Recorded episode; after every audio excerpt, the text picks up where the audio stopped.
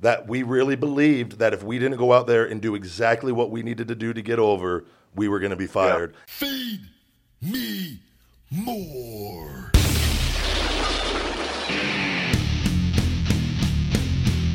Wake up. It's feeding time. Welcome to Conversation with the Big Guy. I am the Big Guy Ryback, and I'm sitting here Hi. with pubescent Asian, Asian Joe Hi, guys. and uh, JD in Florida. What's going on, guys? Asian Joe, how's, how's your week been? Well, it's good.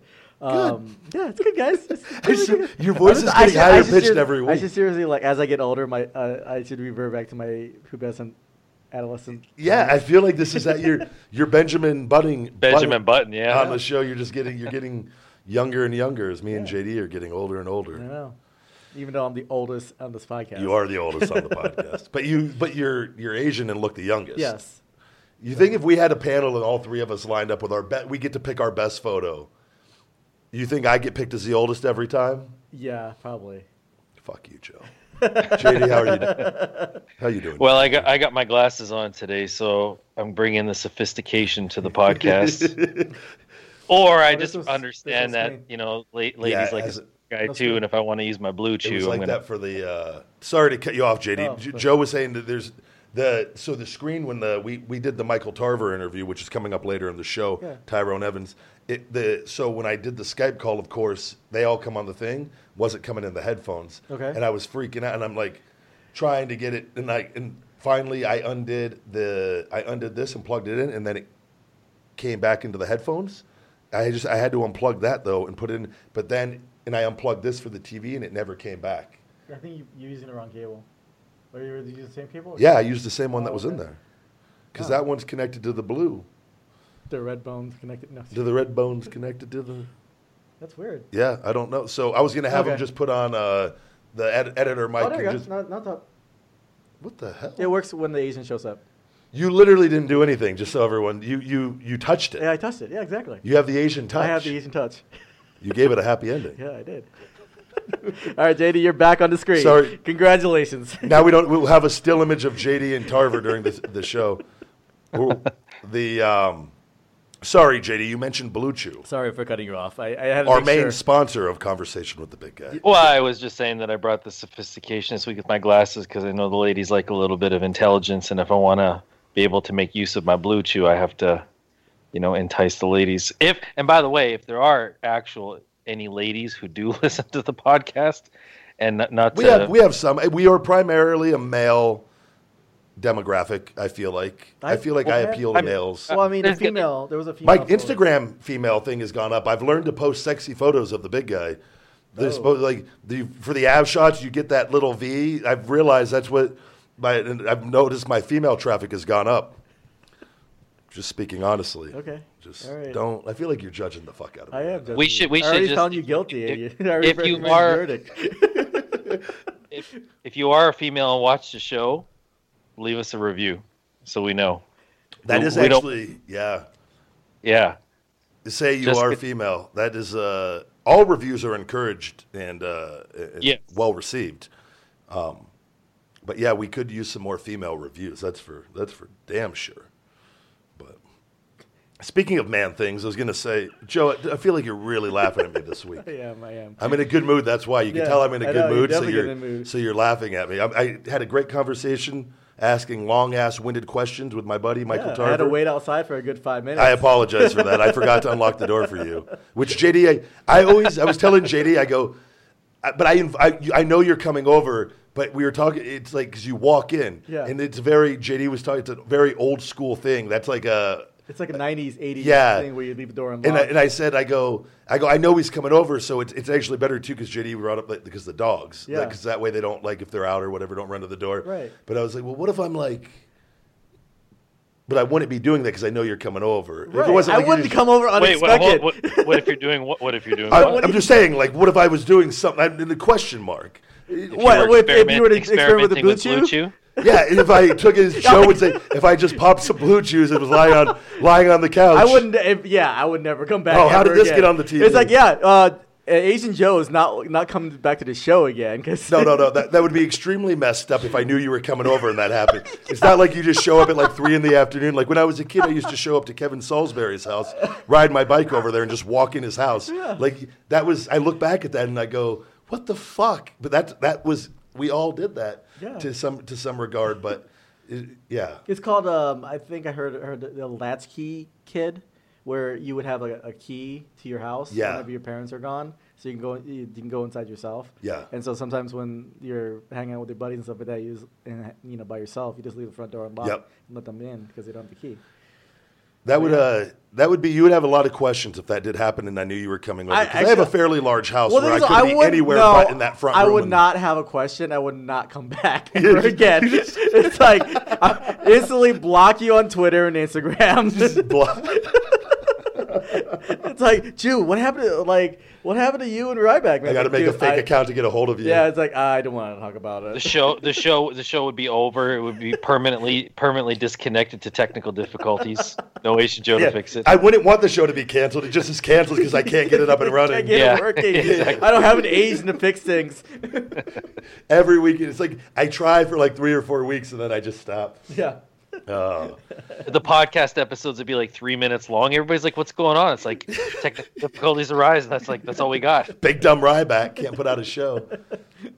No, I was gonna say I actually though today because my dad I had to drop a picture frame off. Um, it's funny, my sister bought got him this nice like Dodger poster of the, the old announcer for the Dodgers, Vince Scully, and uh, I've had it sitting here for like two years. She wanted me. She got it for me as a gift. We got like two years ago for Christmas his birthday is on Christmas, He- double holiday. His birthday and, and Christmas. suck, bro. As a kid, we that was always the he just got Christmas gifts, so it was probably explains a lot. But it's uh, I I was she goes, can you get a frame for this? I go, yeah, yeah, I'll get a frame.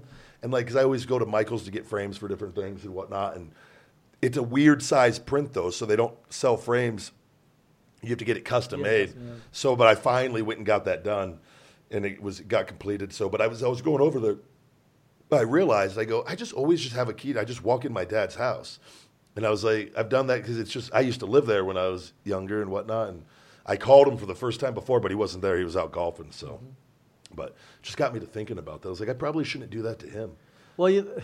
Well, the thing is, like now with the August, 70s. I told you about the August key where you can actually use your phone. Yeah. To go inside. In the I need to house. get one of the I think for because my townhouse has one. Yeah. I think. It, but it, watch, I'll get one here, then I'll move and buy the other, and then it, I'll I just No, buy it for all can- my rental. But it's good to have can, for. you, can, you can take it out and switch Yeah. it out, and, and so switch it back. But the yeah, that is actually it's not a bad idea. Yeah. I, mean, I would just buy a new one for here. That that app is I love that thing, man. Yeah, I like I know too when the girl that's renting out the townhouse. It tells you when it's She usually out. goes through the garage, but I can tell if it I know it's locked or Oh, unlocked. okay. And That's cool. so Oh yeah, congratulations to the Dodgers. They actually give events events to the uh, the NLCS. The NLCS yeah championship DS, yeah, the series championship yeah. series. Yeah, they They've beat- been good for a bit here again, man. Yeah, I mean for the entire season, it was pretty shaky. I was a big Mike Piazza fan growing Yeah, me up. too. Eric Well, I Karros was- and I Mike was a Piazza. Hideo Nomo. Raul Mondesi. I was a Hideo I had a Nomo fan. Hideo Nomo poster. Yeah. That was uh they had Vladimir Guerrero for a bit Yeah, too, Vladimir right? Yeah, Guerrero. before he went to the Angels. No, no, no. Wait. they didn't have Vladimir. Guerrero. They had his brother. Okay, I, I was think. thinking. his uh, Win, Wil- Wilton Guerrero. Yeah, there was Yeah, there was was, uh, but I remember. Guys. Guys, I'll, I'll I'll be over here in the non-baseball section. okay? no, you don't watch baseball. Not a fan of baseball. I, Any- just, I uh, never really watched it, but it's, you, you guys go ahead. Go ahead. no. No, no, no, no. I was just We can, saying. we I can was talk about hockey. fan. We can talk about hockey. How's your hockey thing going? No, no, you guys finish your No, no, baseball. no, we're- I was just saying I was a big fan though of the Mike Piazza, Eric Karros, Raul Mondesi. That that trio they had was pretty solid for a bit. This freaking Back uh, Mike the day. Piazza's freaking mustache. Owns a bunch of car dealerships now. He's a businessman, Yeah, much smart. businessman, much like myself. Yeah. The uh, what I was gonna say is, oh, sorry, JD. I was, I was I was just gonna say I saw Angels in the outfield when I was a kid. Does that count for anything? That's good enough. that was a good movie, That was actually. definitely a good movie. For the rookie, that was a good baseball movie. oh yeah, yeah. I saw that the one. Year? Well, and and, Yeah. the San- who, and and of course the Sandlot. Yes, Sandlot, man. go- they redid it a few times. That first one was Yeah. what was the uh, the dude's name? Which one? The main guy in it. Uh, Smalls. no, not Smalls. Uh, the guy, Ben, um, the guy, the, the star, like the big, the good, the great player. The guy who was the Benny. Benny. What, what was his name? His his. Why am I not? I can't think of it. You it. talking about the the character who played it or the no, the, like the, his name in the movie. oh the name of the movie It was like a, is something. I don't know why I can't. think- Ham. Huh? Let's see. Let's let's see. I'm No, Ham was the uh, catcher. Yeah, Ham was a catcher. Ham wasn't the fucking star of the Sandlot, Well, I mean, he kind of made. unless the you movie. like food. But didn't he? Wait, didn't he say? Didn't Ham say you're killing me, Smalls? No, but I'm not. No, that that was one of the lines. I'm talking about the guy. Uh, it's Benny, Benjamin Franklin. not Benny Rodriguez. Was it Benny Rodriguez? I don't know why I'm caught is up on the not guy's goddamn Ben, guy's Benjamin Benjamin Franklin. name. That's what I said. It was I no, it was. There, yeah, Benjamin Franklin. no, not his Benjamin real name. His oh, Mike. Uh, no, Benjamin Franklin. That, is that's the his, character. his character It's name. right Here, Wait, hold on. here's Hamilton, Ham, Benjamin Franklin, Scotty Smalls, Alan Yaya. They No. just called him ben, Benny all the time. Yeah. Benny. What was he had a name like Speed or something? It wasn't. Why am I thinking? Are you thinking of a different game? You, Hold on, show me that up close. hold on, let me. I got to get the LASIK done where I got the better the than guy 20/20 that got, vision. was the he was the the good player. Yeah, the good player, but I thought he had a, a Benny. Benny. Yeah, Benny, but I thought his last name wasn't Benny. Benny. Fr- Frank, Ben- Franklin? it wasn't Benny Franklin. It Sandlot. I'm just was. It it was Bench. That makes no sense. What the? Uh, Benny the Jet. Ben. There Benny we the. Jet. Thank you. Oh, that's his nickname. That's why Speed. I was trying to. God damn it. Speed, you are nowhere near it, and you call yourself a baseball fan. Jet Speed. Same thing. Uh, Benny. Benny Speed Benny. Speed. had a coke problem later in life. oh no. Uh, Benny the Jet. Thank you. God. Anyways, I was saying. I was, You're killing me, Ryback. Yeah. So wait. So so. You're not the first. Now, how how's your hockey uh, season going? Didn't you do? Uh, Uh, well, uh, not this past weekend, but the weekend before, I got my first game where uh, there was a bounty on my head. Uh, really?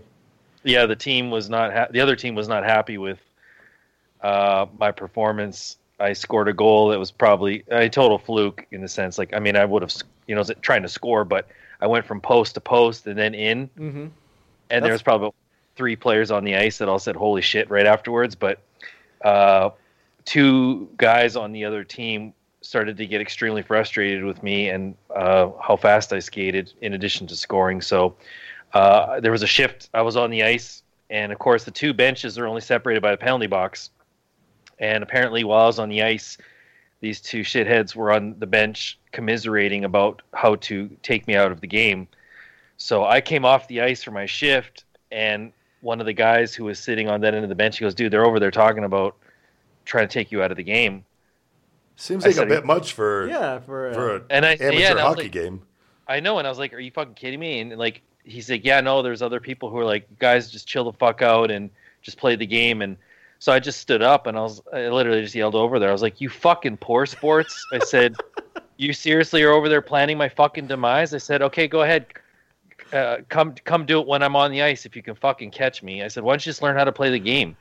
And uh, then when I was out there, I was beaking the whole time too because it's like the gu- the one one guy actually he ended. Are up you the getting Conor. McGregor of your team? Is, No, I mean, no, I'm, I'm he's like the, he's I- more of the Khabib. He's No, more of the Khabib. no. Of the, I feel like you. I feel like you're kind of a bit of a Conor out there. no, I, I am, but I am, but I'll, I'm sarcastic. So, like, It's here's not the as thing: personal, yeah. if yeah, you can back it up pla- though.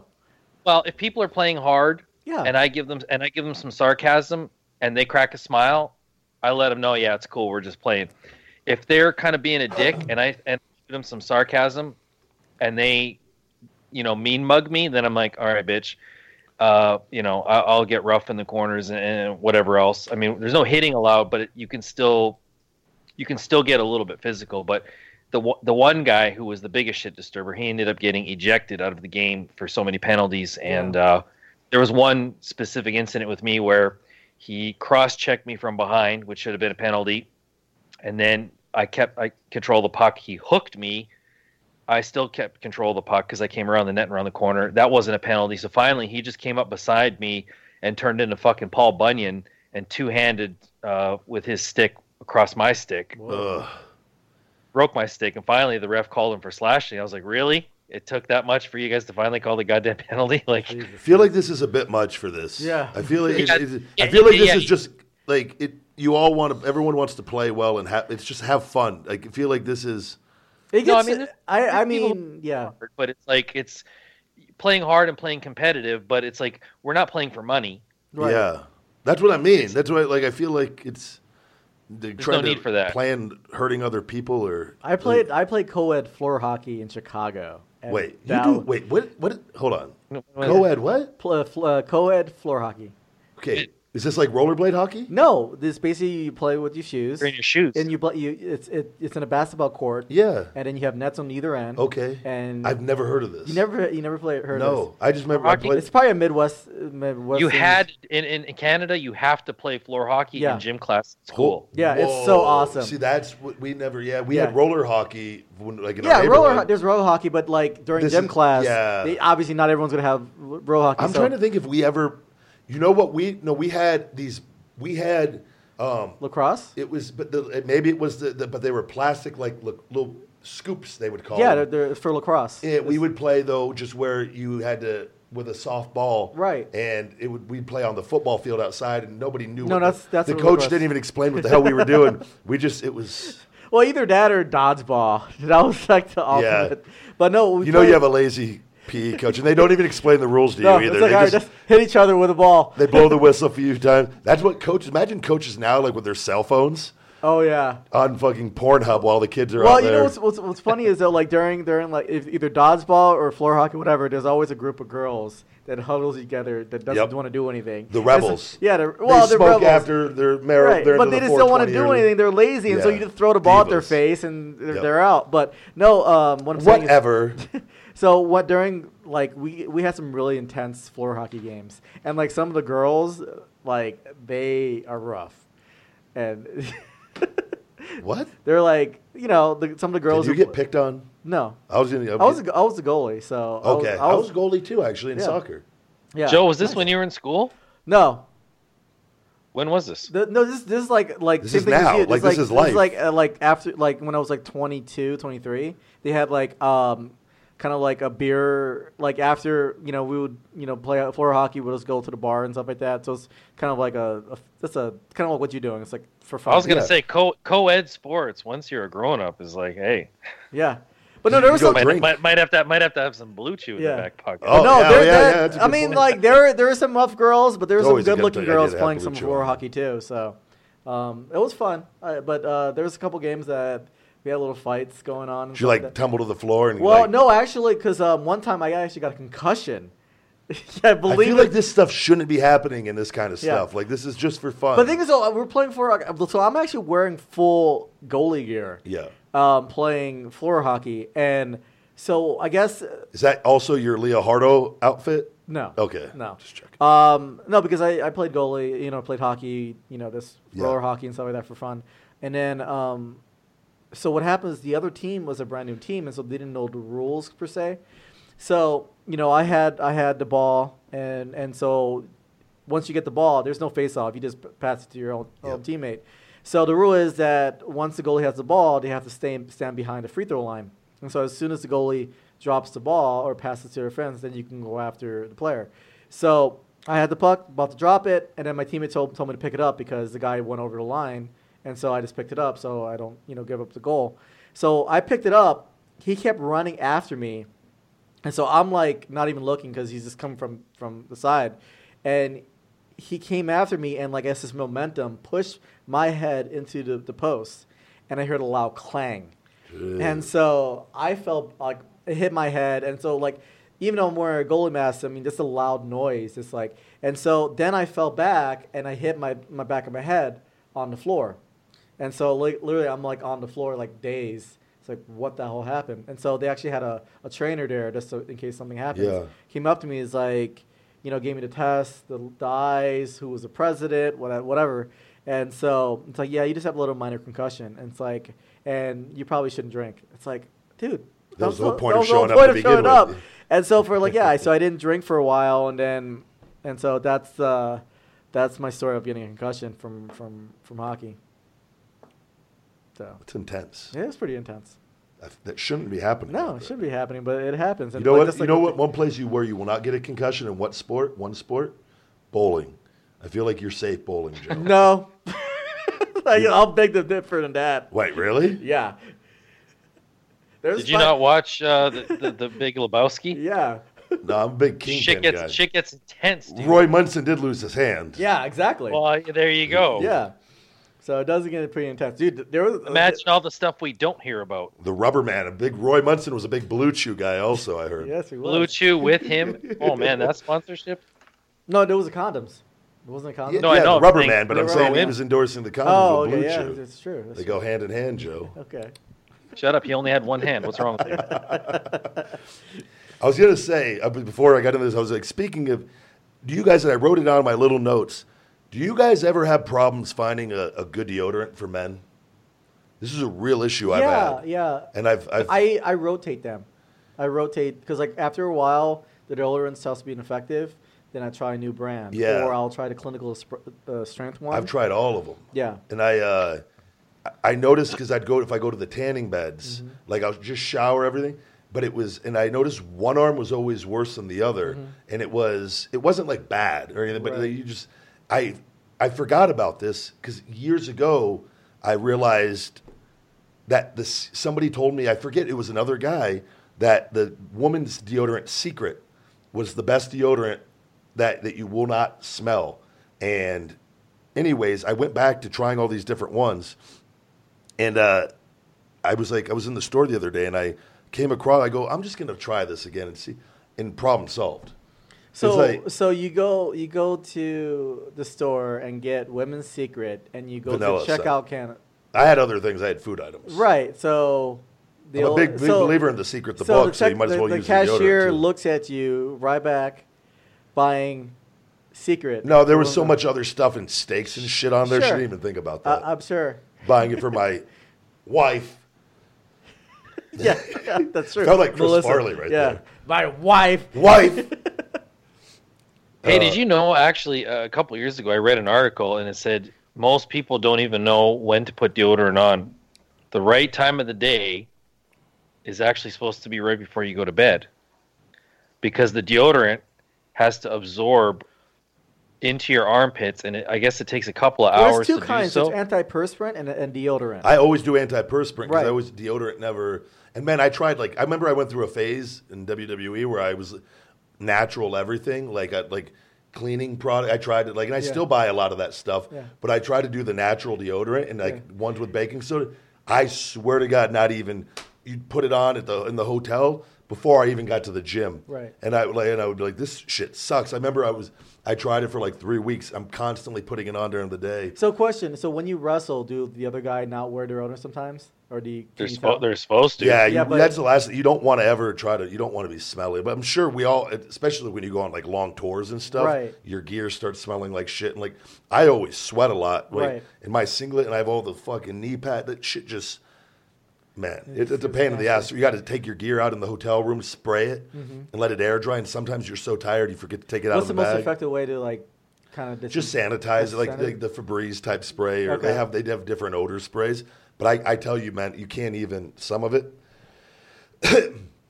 when I was just wearing trunks, it's not an issue as much. But when you're wearing like things that absorb a lot of sweat, like long tights or like singlets, it, it's man, Yeah, I mean, uh, yeah, because I have goalie gear and it freaking. it's tough, reeks. man. Yeah, it's for, uh, for, for Febreze for uh for, for clothing. That's what I use on my hockey gear. Yeah. Anything that I can't wash, and I just I spray it down real good and just hang it up. Yeah, I put a ton of fabric softener inside my bag, that's a smart move too. but yeah, it's it does. Yeah, it's pretty smelly. The uh, I'm going to go ahead. I want to go ahead. We're going to take a quick little break right here, and I think we're going to come back. I want to talk about the the, the, fight. big fights. Yeah. A lot to talk about. yeah, that. for sure. And uh, we'll be right back after these messages. My balls are hot. Guys, looking to last longer and go a few extra rounds? Get to BlueChew.com. BlueChew.com has the first ever chewable that brings you performance in the bedroom to another level. Check this out. They've got the same active ingredients as Viagra and Cialis, so they work. Since they're chewable, they'll work even faster than a pill. You can take them anytime, day or night, even on a full stomach. And this stuff is cheaper than those other two, so this is a no brainer. Plus, you don't need to go to the doctor's office or spend time waiting in the pharmacy line because Blue Chew ships straight to your door in discreet packaging. here's a great deal for you guys. Visit BlueChew.com and get your first shipment free when you use promo code RYBACK. Just pay $5 shipping. Again, that's BlueChew.com, promo code RYBACK. And we are back. Uh, you guys, I know. JD, you had a hockey game, I know, this week, and you weren't able, the bar wasn't able to get the fights, I believe, correct? Yeah, so I uh, I was actually reading the they had live play by play online. So I'm sure I was a couple minutes behind, but as soon as I got home, I watched the uh, on YouTube. It was on. The uh, I ordered it here at the house. I know. I saw the uh, Instagram. It's like Take, my, money. Take my fucking money. It was the exact. It was, uh, dude. I loved the whole thing. You That know was- what? That's one of the first. Like, I guess. I mean, I watched other views. I think that was the most most entertaining, and I think worth it to get pay per view for. Yeah, no, that one for that that fight alone was, and it going four rounds. That delivered on that end as far as it wasn't uh, over and done with. Right. Type. The fight. other, the other, uh, the other fights were amazing too. the Derrick Lewis fight, I think, is the one Oh, that yeah. uh, that's yeah. the heavyweight fight because that actually he was the guy that that fought Francis Ngannou, Mm-hmm. where that was the probably considered one of the worst fights in UFC history. Okay. As far I didn't as see that fight. that one, and, and both guys, part of the problem, both guys could throw bombs, Mm-hmm. so each one was being respectful of not because you know one shot get knocked the Yeah. you know, get knocked out. It was, uh, and so they were kind of gun shy a little bit. And, but Derrick Lewis had hurt his back, which his back. I'm curious to know what exactly is wrong with his back, Right. Because he should really look at the stem, stem- cells, cells, yeah. But I don't know. It's, it's clearly an issue, and they said it affects his training and whatnot. But that fight was kind of it was it was entertaining. It was it picked up as the fight kind of went on, but both guys were really tired. Yeah, well, the f- the first round was actually, you know, the I don't know, the Rus- what was the Russian guy, Volk, Volk, Volkov. Volkov, like uh, Volkov was pretty much dominating the entire fight. And um, the first round, I mean, they were going at it. The second round, they're just just pacing around because Lewis was tired. yeah. and he was just kinda- gassed. he was gassed out, and um, and then the third, you know, third and was it the Third three round, yeah. third round, you know, then he realized Caught him the last minute of the thing and knocked him out. ten cold. seconds left in, the, in the fight. It was because he had it. That was you could still see at, at moments in the in the other rounds that he still had the power. He did. He just had to get the the strength uh, Yeah. to get it. But man, that was uh, you text me during that because I caught part of it, but I was went into the kitchen Yeah, and he had what many are calling probably the greatest the greatest greatest post-fight interview. interview. Yeah, There's, it's all over online. That Yeah. thing. Um, because you text me, my balls are hot, and I like I. I Yeah, uh, uh, Right. out of context, like why is Joe texting me Yeah. about my ball, about his balls? Another day at the office. Yep. Huh, Joe's balls are hot. Good deal. Joe, Joe, are you replying to your DMs on Twitter? yeah, Yeah. that's definitely. hey, baby, my balls are hot. What are you gonna do with it? He actually no, that was. uh He's an entertaining guy, man, and they they Dude, like, you know, if- you're number two. You're in line for a contender for a title shot. There, there. if no. you're ever listening to this show, we would love to have you on. We um, may not have weed for you because he did mention that he was he want to go on Rogan's. Oh, we can get some. I got a pen. Oh, yeah, we do. Yeah. But, But uh, we're in Vegas. What are you talking about? Well, we don't smoke it, so I They can sit it there, and we have a third seat. Okay, it'd be really interesting if all of us smoked during a podcast interview. The I would get that- that would get some You would- traffic for me. That, would not get- in a yeah, good way. not in a good on way. the wrestling dirt sheets would definitely Yeah, if it if it happened to Elon Musk, it probably for the wrestling, the Elon Musk of wrestling. Yes. but no, um, if Uh, there- dude, joke, we would yes. le- we would love to have Derrick on this show. Yeah, no, I think that would be that'd That be he a would- cool. it uh, be cool the interview. most entertaining show we would have. If Joe Rogan says you have the best Instagram in the game, that's a pretty good compliment. Yeah, as far as I've been following his Instagram after, as soon as I followed. Actually, well, I've heard other uh, people that wanted to follow him. It didn't allow, allow him because he got so many Instagram followers after their interview. Really? I, I followed him as soon as soon as the interview was over, and so a bunch of people try to follow him, and so I guarantee his Instagram. Joe Rogan endorses you. That's a pretty good. Uh, Yeah, God damn. but um, but I also want to give a shout out to uh, one of the cutmans, uh, Brad Tate. Um, he was there. He's the one of the black guys who did the, the cuts and stuff. like. Okay. So See the guy when the, the fighters get in the into the before they go to the octagon that he puts on the the no, no, no. Someone else does. Oh, okay. But uh, Brad during between fights, he would uh, Okay. he would um, handle the the cuts and all that stuff Yep. like that. So I think he was on uh, Lewis's side. and. Okay. But uh, I want to give a shout out. Uh, that was a nice smile that he did because he's he's always serious all the time. So, but uh, give a shout out and then, like and and Brad, if you ever want to come on the show, we would love to have you on the show too. Good deal. We got to. We've done. with- We've done all the Nexus guys. Now outside of the WWE ones. Do you also want to talk about the, the main event too, or you just want to keep? Yeah, going? yeah, no, absolutely, Oh, okay. yeah. Though I thought that was what that was. I enjoyed the whole thing. I thought the and and I'm looking forward to them. Hopefully, if they can do a rematch. But Yeah. Well, what about? Do you want to talk about how Khabib just stumped over the? oh yeah, we could talk about anything. Okay. It's my own show. I'm just asking. I don't know. I don't know what I'm about that show. you know, yeah, no, it was. Uh, I like I said, I, I think people you're gonna have Conor Conor sells fights, and if, me and JD always talk about this because we've seen if you've watched interviews of him outside of that element, he comes across much differently than he does when he's selling a fight. But Yeah. part of the thing is, is this one was a little more personal, a lot more personal, unfortunately, and. Uh, it had repercussions for sure. Khabib, I think, and Conor being out of the game for two years like that, and he's gone through a lot, and he's gotten a lot of money, and he he clearly, I thought he still, even though I think if anything, this just shows how great Khabib is more than anything, and I think that needs to be the first thing that needs to be recognized. It doesn't take anything away from Conor. I think he, he is a megastar, and uh, but it's. I thought he, he did some things really well watching that, and a lot of people that, that are in that game have recognized that. Did he? He, he definitely I mean, he lost the fight, but it, it to me there is a rematch there if they choose to to do that. But again, a lot of that's going to depend on what happens with uh, Khabib, and it's pronounced actually. There's two.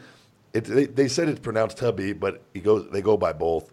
I think it was just easier saying Khabib, but the uh, I don't think anybody expected anything like that afterwards. Him jumping over the cage and whatnot. It's, Yeah, he went after. I think he went after Dillon McGregor's- Danis. Yeah, McGregor's.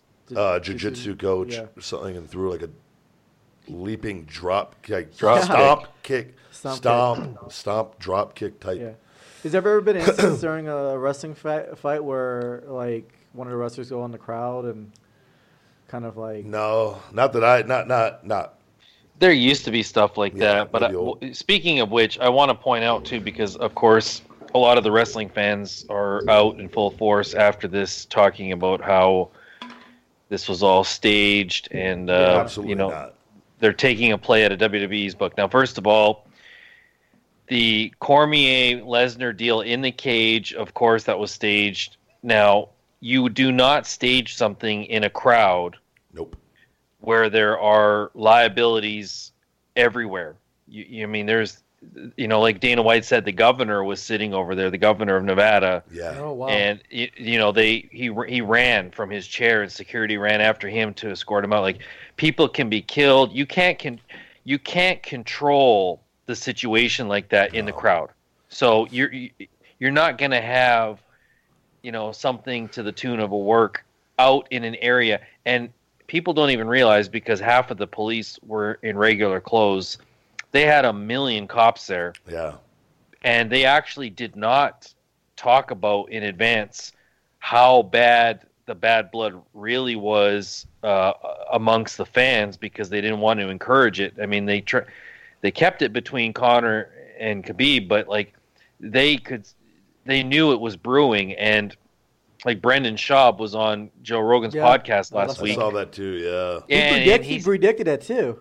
yeah, and he goes, "I'm not. I don't want to go to the fight because, like, you know, they're downplaying this, or they're they're not, you know, rightfully so, but it's too dangerous, and like, you can't control, you know, at, at any point too. I mean, there were so there, for as many security guards and cops that were there, it's still for a brief moment was out of hand. Now, just think to yourself, if another ten or twenty people rushed the cage, Yep. it That- would have been you know and it, and it doesn't matter that there's you know they probably have metal detectors and all that stuff when you're talking about a riot or a near riot and it's so packed in there, especially right around the cage. Somebody can get knocked down, and next thing you know, they're getting stomped on by 30 or 40 people. Even if it's accidental, they're dead. Now you have a death at the show.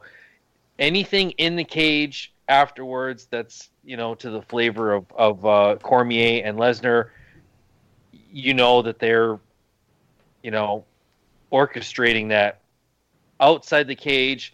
You know, and everybody was saying like, oh, you know, the guys who jumped in the cage after you know McGregor, you know, that was set up too, or or you know, it was McGregor's fault or anything. Like, no, it wasn't. Like you could see clear as day. McGregor jumped on the cage. He tried to leave the cage, and one of Khabib's guys jumped there up there with him. They had a little incident between themselves. They both fell off the cage. Yeah. Another guy jumped the cage, circled around, came back, and and everyone's like, "Oh, well, Conor swung first. If you watch the, the footage, The he guy's lunging swing- at him, swinging. Yeah. he swings at the exact same time as Conor, and Conor's punch lands first. So what are you going to do? Just stand there when a guy's running at Yeah. you swinging? Like, and then the other guy jumped from behind. Like, no, it was not a work. It was exciting and entertaining as hell, but it was not a work. And y- you know, it was a very It's serious situation. Yeah.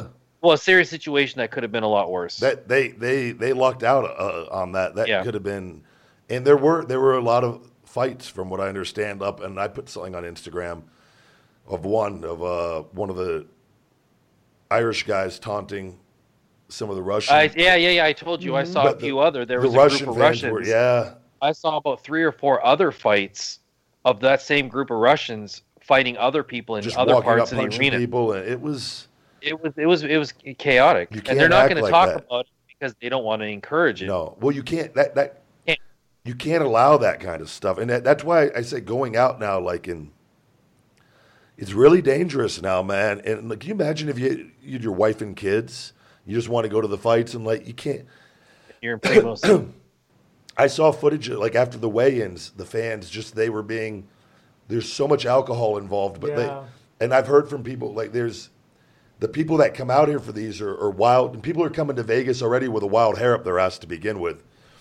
It's it's just a bad thing, man. I don't know. It- It's uh, I saw a fight with a couple. It was a, a, a guy. He was wearing a McGregor T-shirt. Yeah. And his his wife was wearing a really nice dress. And the clip that I saw was security was the two girls were on the ground fighting. They were wearing dresses. One guy, the one guy was wearing a McGregor T-shirt. The other guy was wearing just regular clothes.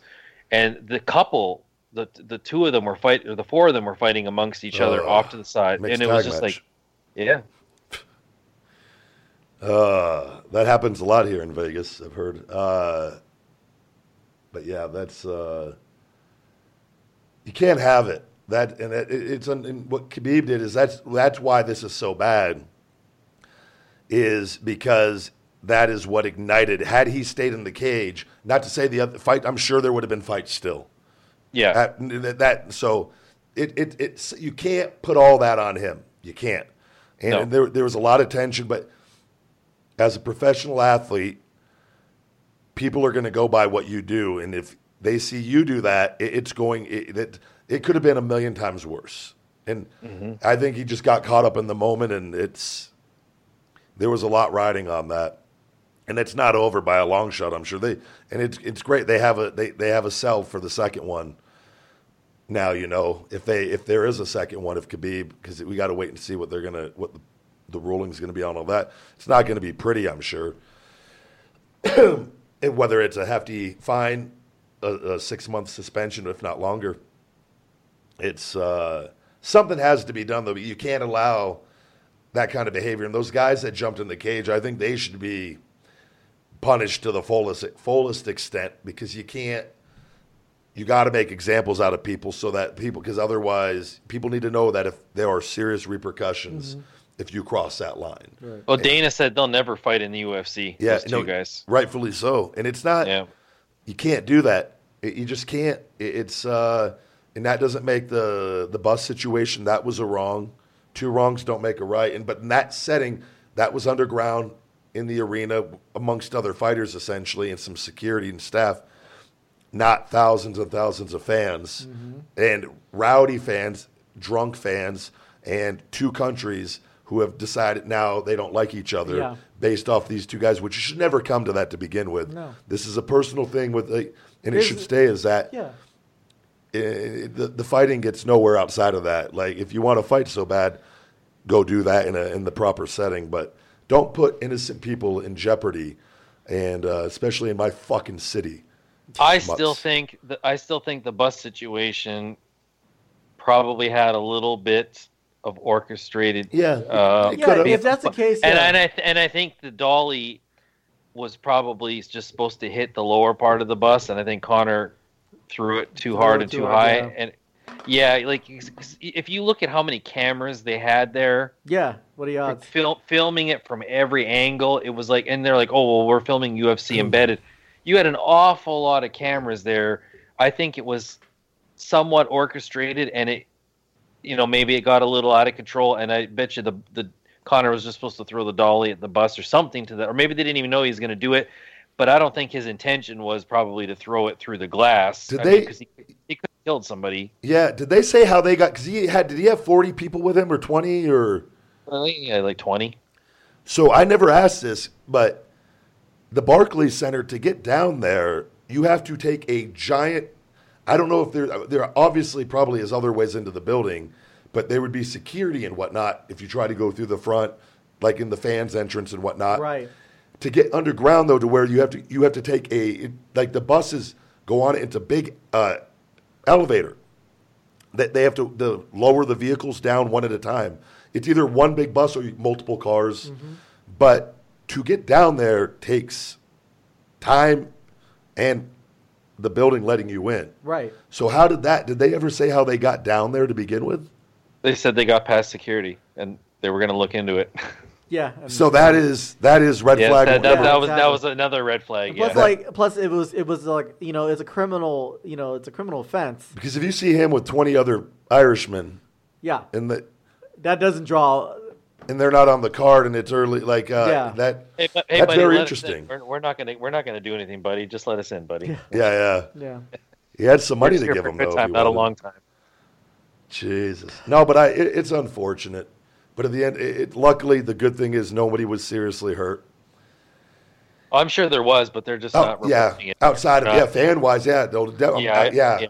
that's and I, I th- those videos are going to pop up because on on Instagram, social media, because What's funny, like they actually, I saw on Facebook, someone posted up um, a video of actually, because you know people think that Conor is, you know, after after Khabib jumped over the fence, that Conor, then then I think one of Khabib's guys jumped over the fence and, and like kind of um, sucker punched him or something Yeah. like that. What they didn't show in the the on the pay per view, someone took the video of the entire thing that actually McGregor actually went after another guy you know, so so it wasn't just McGregor was just kind of sitting there, Oh, yeah. you know, being innocent after after the fight. well, that's over. what they showed. That he went, he jumped up on the cage towards Right. where that, and then another guy met him up there. And Right? one of Khabib, yeah, and another one of Khabib's guys jumped on the cage, and they Yeah. were face to face, yeah, and the, the, it looked like the guy swung with his left, and Mhm. Conor swung with his left, right. and then they, they kind of security kind of pulled them Pulled down. down. Yeah, yeah. yeah, because And- because Conor was jumping, trying to jump over the fence too. One of security Which at grabbed the end him. of the day, I mean, he's going. He saw his team's getting jump- attacked. Yeah, his, Yeah. his team's getting attacked. So, but and but a lot of what people are pointing to is the the uh, the trainer because he was wearing black and he had the black gloves on. Obviously, that when when Conor punched him and they're like, oh, he punched him first. I saw about five different angles Mhm. that were uh, to the left of those guys, so you'd be looking at them head on. The guy was swinging as he ran and Yeah. lunged. But at at that Conor. point, Like, anyway, he regardless, throwing- we're not th- taking sides. Yeah, I think it's we're not getting no, no, sides, no. He It was he was he was throwing yeah. a he But was what- throwing a punch. once that Yeah. thing it's once that breaks down and that happens it's you It's- got yeah, all bets are off. yeah, Yeah. You, you're not sitting there just waiting for somebody to come and punch you like Right. that is you go into fight or survive you know what i mean fight or flight mode right there like that's And he, I mean, he knew who he was. Security was dressed the way they were dressed. This guy was wearing, he was Yeah. wearing black and he had the black gloves on. He knew he was from Khabib's camp. The guy in the red was, uh, he, I don't think he was ringside with them. I think he was with them, but not ringside with them because he certainly wasn't Yeah, I dressed like saw. that. I but- saw. I thought. I like when I first saw that. I thought it was just someone, a random, random person from the crowd that actually jumped over the fence to get to get McGregor, and I was like shocked if that was the case. That like it was just a regular like Yeah. you know They made, I mean, and then Dana not putting the belt on Khabib after, I thought that was a great call. I thought that to keep people under, because they were throwing stuff at the guys getting uh, Yeah, arrested and getting yeah. taken out already. yeah It's just a dangerous situation, man. And like you said, you got the governor of Nevada there. that's crazy. Yeah. You don't, that's not the, the in UFC too, it's been, that was a battle for them getting into all these places and like getting into New York eventually. Getting and- into now with this, is, this is a black eye. But it, it's right but I always say like it, it's I've been to the, the fights before when I was years ago, man. It it, it attracts a rowdy crowd to It does. begin Yeah. with. Well, It's not like a pro wrestling event where you got like family and kids, wife and not to say that there's not kids there. It's more of an older crowd Mm-hmm. though, and uh, there's drinking involved. There's probably some drugs involved at different end, and you have people that they're they're fight fans. Some of them have. There's probably a good portion of them that have a decent amount of fighting experience in some Oh, yeah. regard. So they have that wild hair up their ass. They're already amped up and, and that adrenaline going. It, it it's a different environment than other sporting events, Right. And it's. Uh, but I think there's a fans have a responsibility to know you are going there. It doesn't matter what your background is. What you you are going there as with the responsibility of being a good human, no matter what. and you're being entertained. Yeah, You're you were paying to go be entertained. You're You were not, and when you do that in that setting, you put innocent people and everybody else at jeopardy. Right. I always say, just imagine whether you're married or not. If you had a wife and kids, would you act that way in a setting and put them in jeopardy? Most people wouldn't. And I think you to keep that in your head. If you had your 90 year old grandma there with you, would you would you behave like that? Would you try to entice fighting? Like Unless grandma comes down there, then I was like, I'm joining Grandma's grandma. an MMA fan too, swinging first. But you know what I mean. It- Yeah. It's like you got to be cautious of that. And like, that's what I was saying. Like when on the Instagram thing, like we're gonna take away all our own freedoms eventually. Like we're, it, it's when you behave like that. Yeah. And it, it's it's not good. And but it's like I, I don't. That's why one of the things like going out that Vegas. It just looks and it's not that wasn't necessarily Vegas people. It's like we had the shooting last year. Then we have some. You know what I mean? Yeah, it- It's like it's not good. It doesn't. But it's coming here is not a, a fucking uh, excuse to be a piece of shit. Yeah. Like you can do whatever, have fun, but like man, I, at the end of the day, try to be good humans because it's it doesn't matter what country you're from, what your culture is, what your race is. It's Your just be a good yeah. fucking human. Yeah, exactly. It's like god damn, I I, I, I just hate seeing stuff like that because we need to be better than that. And there's there's no winning when that like No, no no good comes that from that No. whatsoever. Good job. You, knock- you knocked out an Irishman. You knocked down a Russian. Good job. Like, what do you? Yeah.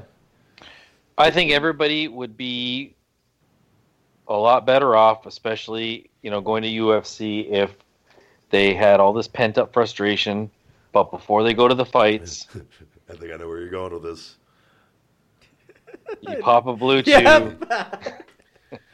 and you go and and and Partner, safe- no partner, but you safe, sa- safely assault uh, you know, a female companion you have or male companion, whether you have a match or, a match with yourself. Or, or What- right, yeah, have a little match. You know, wrestle training, a broomstick. Yeah, it, training, train. You know, self train, train, train yourself.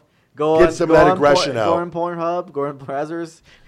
That's a great thing. That would be not a bad little idea, JD. That would that would get a little bit of that testosterone. That just yeah. chill out. Well, temp- All we need is lower love. it. All we need is love, or self love. Self love, love. Just Just love in general.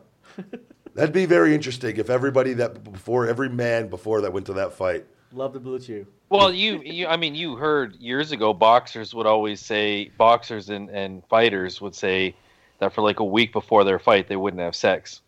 Because Yeah. they'd be yeah be, be So you could frustrated. be frustrated and stuff. Yeah. Frustrated, and their testosterone would be built up to the to the max. Is that a real thing? You think? Supposedly, it is that you you you. Uh, The soccer players do it all the time. Like before match, they'd God, being have- an athlete's fucking sucks. I know. It's like It's, why? it sounds like the worst thing ever. It's, it just. Uh, imagine you, that you that was in wrestling. You took that approach. There's like never an off season. You just pro wrestling? Yeah, Just be angry just all angry. the time. all- It would be strong style The everywhere. reason why the. Ryback character was so successful is bec- it's so intense, is because he abstained from sex for five years. He's a born again virgin. Oh god. and with that, I think we're going to take one more break here, and we're going to actually we're going to go ahead and uh, we got a nice Michael Tarver interview for you with me and JD, and it was uh, great catching up with Tyrone Evans, and uh, I hope you guys enjoy that, and we'll be right back with Michael Tarver after these messages. Ryback invented this. Ryback invented that. You've all seen the made up headlines, but the one thing the big guy Ryback did invent is Feed Me More Nutrition. All natural sports nutrition for men and women. Available on feedmemore.com and Amazon. Check out feedmemore.com and click on our monthly specials.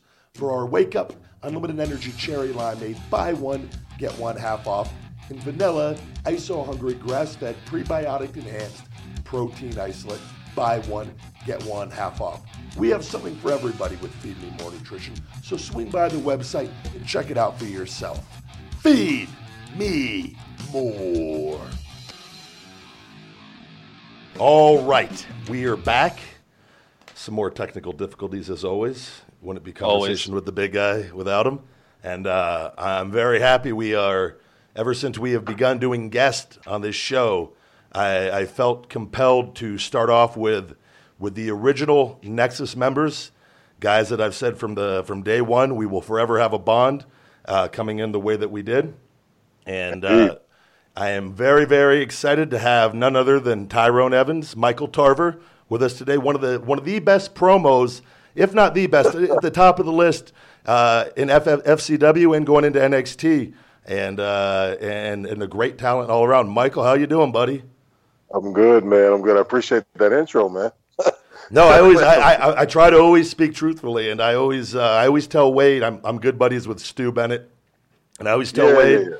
I go, your promos were superior, and uh, and there was a reason they chose you at that point. But the other guy that I felt had the top promo was you during that, and uh, it. it. It, it, it's it. just speaking honestly on the situation. Old Skippy wasn't going to be no leader of anything back then, so that was the greatest gimmick of all time, man. Oh my gosh, Who all knew you had all a joke, personality? it. And I got stuck Yeah. with it. Luckily, I escaped it. It took breaking my ankle, but I uh, nearly Oh, ending my wow, career. yeah. But but uh, it all worked out. And I do want to say, JD has been is always in on the interviews on the show, and, and unfortunately, Tarver JD his the last couple we did. I did interviewed Fred uh, a few weeks back, and, and JD didn't get one word and Me and Fred were reminiscing for an hour, and uh, I wasted an hour out of JD's day. So I just want to introduce JD. You two know each other right off the bat, and JD, I just want you to speak quite, quite honestly on this one, and because I'm a real chatty Cathy, as we know.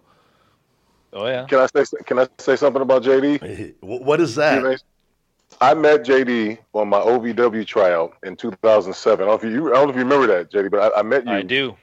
Yeah, on my OVW tryout. I remember that, and like, and, and it was funny because like everyone was kind of weird about JD. It was like, oh yeah, the guy's cocky, blah blah, whatever. And he, he was just very quiet. Yeah, But I didn't really get to know him until I got released. I think I saw him probably a couple times when we were doing TV. But then once I got released and I actually got to know him, like, oh, the guy is actually quiet, but he's really good. Like Yeah. this guy's really freaking good. yep. You know, so I always like see him work. I'm like, why, why in the world did, did they never pick you up all the times they had you around? And we've talked, you know, we've worked plenty of shows together since I got released. You know, so I mean, I, and I, I know the story now, but it's like that. It's a, still a shame. Like that's as, as much of a talent as you as you are, man, and, and you were. Like it's just crazy. But people don't, don't know.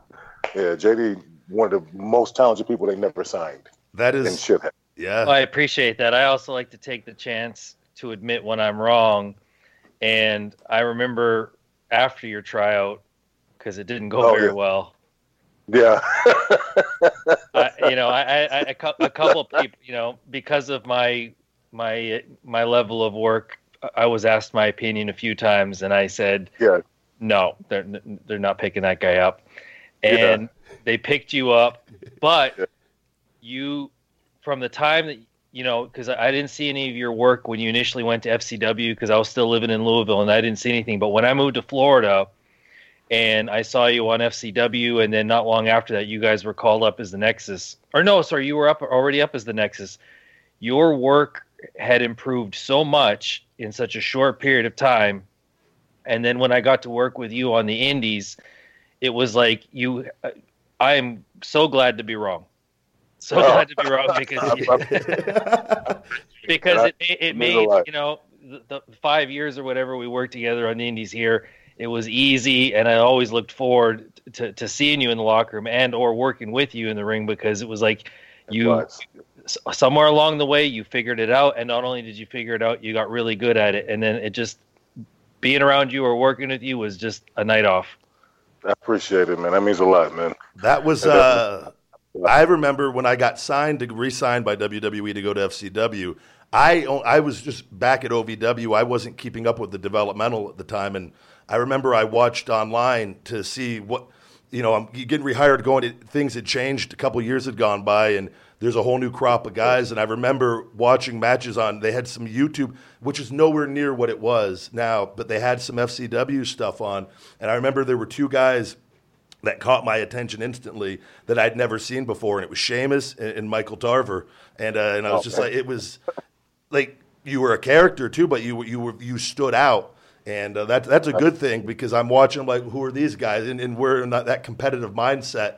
You're like, who's this Yeah. guy? You know what I mean? That that's a that's a good thing when you can uh, draw draw raise eyebrows uh, amongst your peers. So it was. Uh, speaking, I remember in FCW, you were you were one of the guys, and it's always with wrestling. I tell it's the one business, and where no matter how talented you are, it, it, it's still it, it's kind of a really really rude awakening, and, and I think we all realize it at different levels and different points that that no Right. matter what you put into it and, and what happens, your your fate still is decided upon other people essentially, Yeah. um, and it's a really really tough pill to swallow.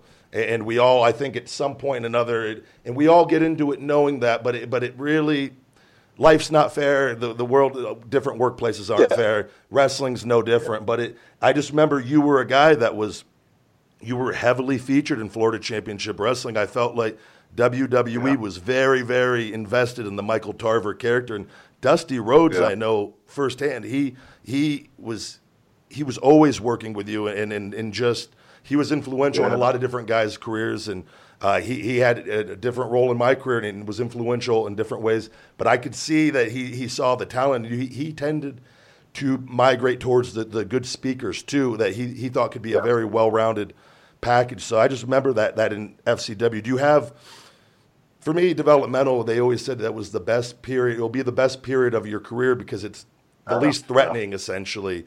And I look back Yeah. and it and it really it, wrestling seemed so innocent then until you and then you go to the main roster and and, and, and it, it's great on a different way, but but it, it's it's it's a job, and, and back then it was it was a little different. What was your experience in FCW? How did you how did you get on the WWE's radar, and and how did you enjoy your time down in Florida Championship Wrestling?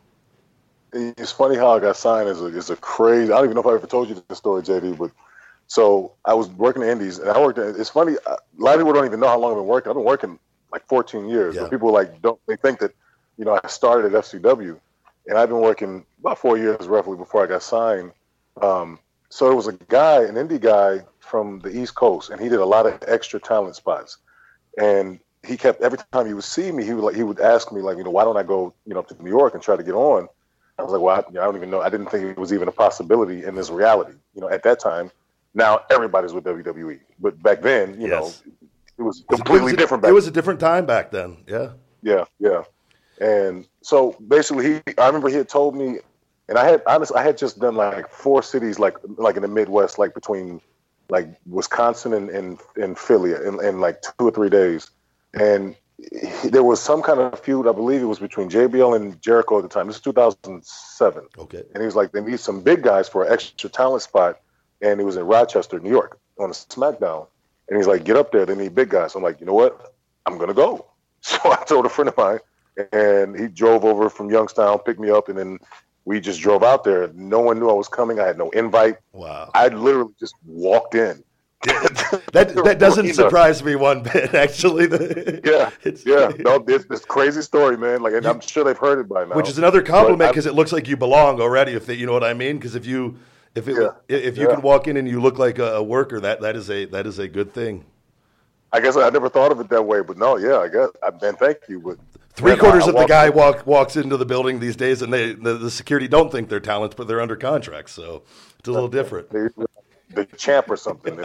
Yeah, they look like I'm never- joking, everybody. We love everybody. If Somebody will get out of that. Well, some of them. yeah, we can be honest. But You no, know what's you know what's funny? I, I totally don't want to interrupt you there, but I did the exact same thing Were two arrested? years two years before that, and I ended up I showed up to SmackDown in Edmonton, w- walked right past security, and they wanted us to go to talent relations to sign you you know the initial forms, and I didn't go because I thought no, if I go, they're going to know that I'm not supposed to be here. Sign your life away. I, I made it through the afternoon workout. Nobody said Wow. anything. And then in the evening, when they were putting together the matches for Velocity, that's when uh, uh, Ted Hart went to Johnny Ace, who was standing there, and he said, "You know, Johnny, am I doing something tonight?" And he says, "Yeah, I have an opening in a tag match. I'm going to uh, put you in it and that guy in the red tank top." And Tim White had come over, and he said, "I don't think you're supposed to be here." oh, And I said, No, I said, I'll be honest with you, I'm not. I said, but if I don't get in trouble, can I stay? And he says, just stay down low. And then about 10 minutes later, he came to me with the paperwork that I had to sign to get paid for the match. And he goes, God damn, kid, you must be a sidekick that you showed up today and you're going to be on the show and get paid. And then I was on Velocity that day. oh, wow, Damn. that's cool. How cool is that, man? How cool? See, my story's not that cool. no, No, I, I, but I think just being able to, to, to, to, in that time, to be able to walk in Yeah. Yeah, and, and security doesn't stop you and like other people in the back don't sniff you out and be like who's that fucking right. mark runner like i think that in itself was sort of a bit of a feather in our caps Yep. yeah, of course, yeah, yeah. I ended up getting a tryout. Like that's how I ended up getting to OVW because I, I think I just walked in and I was with Corey Graves, ironically enough. Oh wow. Because he, act- yeah, he was he was there on the tryout. Um, what's his name? Uh, you know, it's a bunch of people got signed that day as well. So Corey Graves was there, Pepper Parks was there. He didn't get signed, but Pepper Parks was there. Um, Brody, what's his name? He's um he's one of the uh, way uh, Rotundo's. Oh, he was uh, in, in the Luke Harper. Luke Harper. Yeah. He was there that night. Um, and the guy that, that was on ECW, I can't remember his name. They signed him, and he was like getting beat up all the time on ECW. And then they made him like the rubber band. He was getting beat up, and then then he became a little baby face. What was the guy's name? Um, he's from like the East Coast. I, I can't remember his name, Matt but he got signed that night. No, no, no, not Matt Striker. Um, he was. Would- he would always come out with uh, Tommy Dreamer, the real small guy with like the Miss Hodgepodge singlet, and he would just get beat up all the time. And this is like 2008. He immediately was on TV, and then then they gave him a push, and then he got released. I can't remember his name, but he got signed that night too.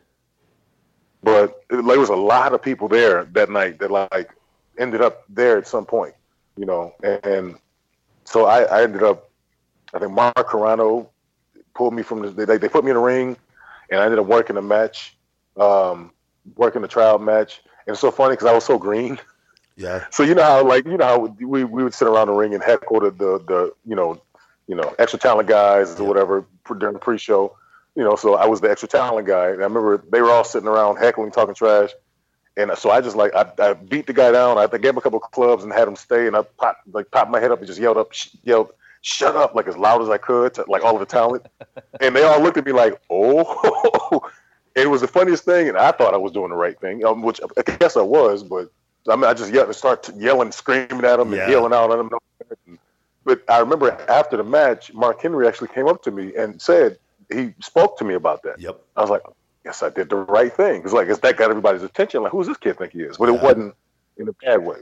And then and we went and met with Johnny, and then got the OVW deal. But that was such a great memory, man. It was that was surreal. Like that was just meeting the market out, meeting the taker, and, Yeah. and Vince. It's exciting yeah. that first when you first. It's a whole different experience when you. I, I remember the, the way I viewed things when I first got there till after when you're there and how it changes over time and whatnot. And it's Yeah. still always appreciative and grateful, but you just you're used to it because it becomes second nature. But uh, initially, man, those matches. I, I'll tell you what we. and we used to me Ziggler, all the guys. They would do. They, they it was a little different back. They would make us because we were under contract. They they stopped making guys get in there and just do stupid things, kind of up front. And and it- it'd be one thing because now they they're so hands on with developmental and NXT that they know who they have and what they have. They're much more aware of, of all the talent, but they would get when we'd get the extra tryout guys, the extras there. That would always be like our Tuesday fun time. All the guys would get a cup of coffee and sit around the ring because we all remember being the ones that had to go in there and get. You no Yeah. matter if you did anything right. I remember during Nexus or NXT, they'd make us get in there and you could. I remember Wade got critiqued. For doing a suplex wrong, that was a picture perfect suplex one time, and it was just yeah, to, just yeah. to fuck with everybody, and that's what it Yeah. was. And, and they they it's what it is. But that's uh, those are the hardest matches you'll ever do when uh, when Yeah. you're in there in, in wrestling in front of your peers and in talent people that you grew up watching on TV and. Yeah. So it's uh, Yeah. that's a good thing when you can go in there and get get the attention of a like a Hall of Famer like Mark Henry or something. So that's uh, Man, it was an accident. it was purely an accident because I'm just like thinking I'm doing what I'm supposed to do. I'm just green. you yeah, know? no, but it's. I mean, you, you you've been working, and every, everyone likes to, to say that word, but you, I mean, it, Yeah. you, we all can get better. It's a never-ending learning experience, but it, it's the end of the day. It's but being humble. But I wanted to fast forward a little bit to to we did NXT, and that was what Yeah. it was, and and it was Yeah. it was more of a thing to to probably pop Vince more than anything, and uh, it was it wasn't necessarily a, a, a wrestling show per se. It was more of kind of an American Gladiators meets Uh, yeah. wrestling meets fucking America's Funniest Home Videos, something in. Yeah. And but I I do remember. What is what do, what do you remember from? Because this seems to be everywhere I've gone. It's always an, a question that's brought up to me. Yeah. What do you remember about uh, when they brought us all together? Because a lot of us were unsure what was going to happen, and and when they when they brought us in that room in Miami with Vince, and I Oh, think man. Michael Hayes and Johnny. What do you remember from Yeah. that? What was what was your mindset? What was what was going through your head Oh. during that time, and what do you remember from that? Bro, that was such a crazy, surreal night, man. That was one of the most intense nights of my life. Because you know, crazy thing is, like the the day before that, I had proposed to my ex-wife. Oh the man, day, and it was yeah, like literally the day before that, I proposed to her, and it was my daughter's birthday too. My oldest daughter. It was her birthday, so I proposed on her birthday, and we were in Miami hanging out or whatever. And that was like the week after our season ended, I believe. Yeah. And they didn't tell us anything, and for a while they were making it seem like if we got eliminated from the show, then we were getting released. Yeah. Like I'm like, what a work! Like, and Yeah. I almost I bought into it. Like, yeah, I'm really gonna lose the job because of a fake contest. yeah. That Yeah, you know, like that. You know, it's like, are you kidding me? that welcoming And then when they brought welcoming us that right to the world of pro wrestling with that. Jeez. Exactly. Yeah, right. man, I remember when we were standing in that room, man. It was a lot of people in that room too, as a matter of fact. And I think was Johnny who was handing us the armbands. Yeah. And we're looking, we're looking at each other, looking at it like, what is this? Yeah, And that speech that Vince gave us, it was like, okay. yeah. I, I don't think any of us had any idea what was about to happen. No, Like I had no clue what was about to happen. I don't even remember everything from that meeting. I remember the one thing that stuck with me was was Vince Yeah. saying, "You guys have one opportunity to go out there and get over. If you fuck this up, you're fired." Essentially, in so many Yeah, words. And I just remember. I felt like we all went from full competition mode, with competing with each other against each other, to we all literally. I think we went. We we all that night we became one. It was. uh Like a brotherhood, yeah. yeah, it was one of those cool things, and I think that it's man, it was uh, it holds a special place in my heart because I, we all came up, and I say it, I would tell everyone it worked in my opinion because we all came from developmental together. We all didn't, didn't- we all had different backgrounds and whatnot, but we all just experienced this really shitty competition against each other that we didn't really have much say in. We thought we were going to lose our jobs and whatnot, and all of a sudden we're given this new breath of life, and just and, and right then we realized that our our ability to, to make money depended on each other, and it was like just Oh, it was one of those man, yeah, what a magical, cool things, man, in wrestling. And and I remember Jericho saying this is a once in a lifetime thing, and this is the beginning of our careers. And it was, uh, I think that truly is one of the reasons why it was it, that night went as it did, as well as it Yeah. did, because it, we were just all young, hungry guys that that realized that speech from Vince or that that we really believed that if we didn't go out there and do exactly what we needed to do to get over, we were going to be fired. And I honestly believe they probably would have. They might have kept one or two of us, or who knows? But we very all realistically could have been fired had we gone out there and dropped the ball Yeah. on that. But I did want to say Yeah. one thing. I think you were a key part in the from NXT, from the show being a bit of a sideshow. I, I'll never forget when they when we all came down to the ring, and I remember they panned to you and you had the face mask on. I, oh, I'm a yeah. firm believer that nobody had really done anything like that up to that point.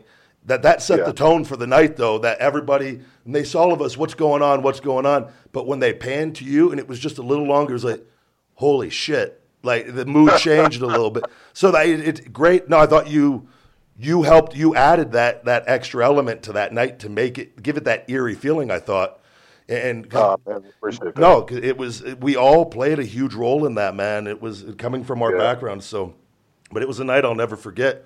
I remember it was hot as hell in Miami that night. It was. yes, uh, it was.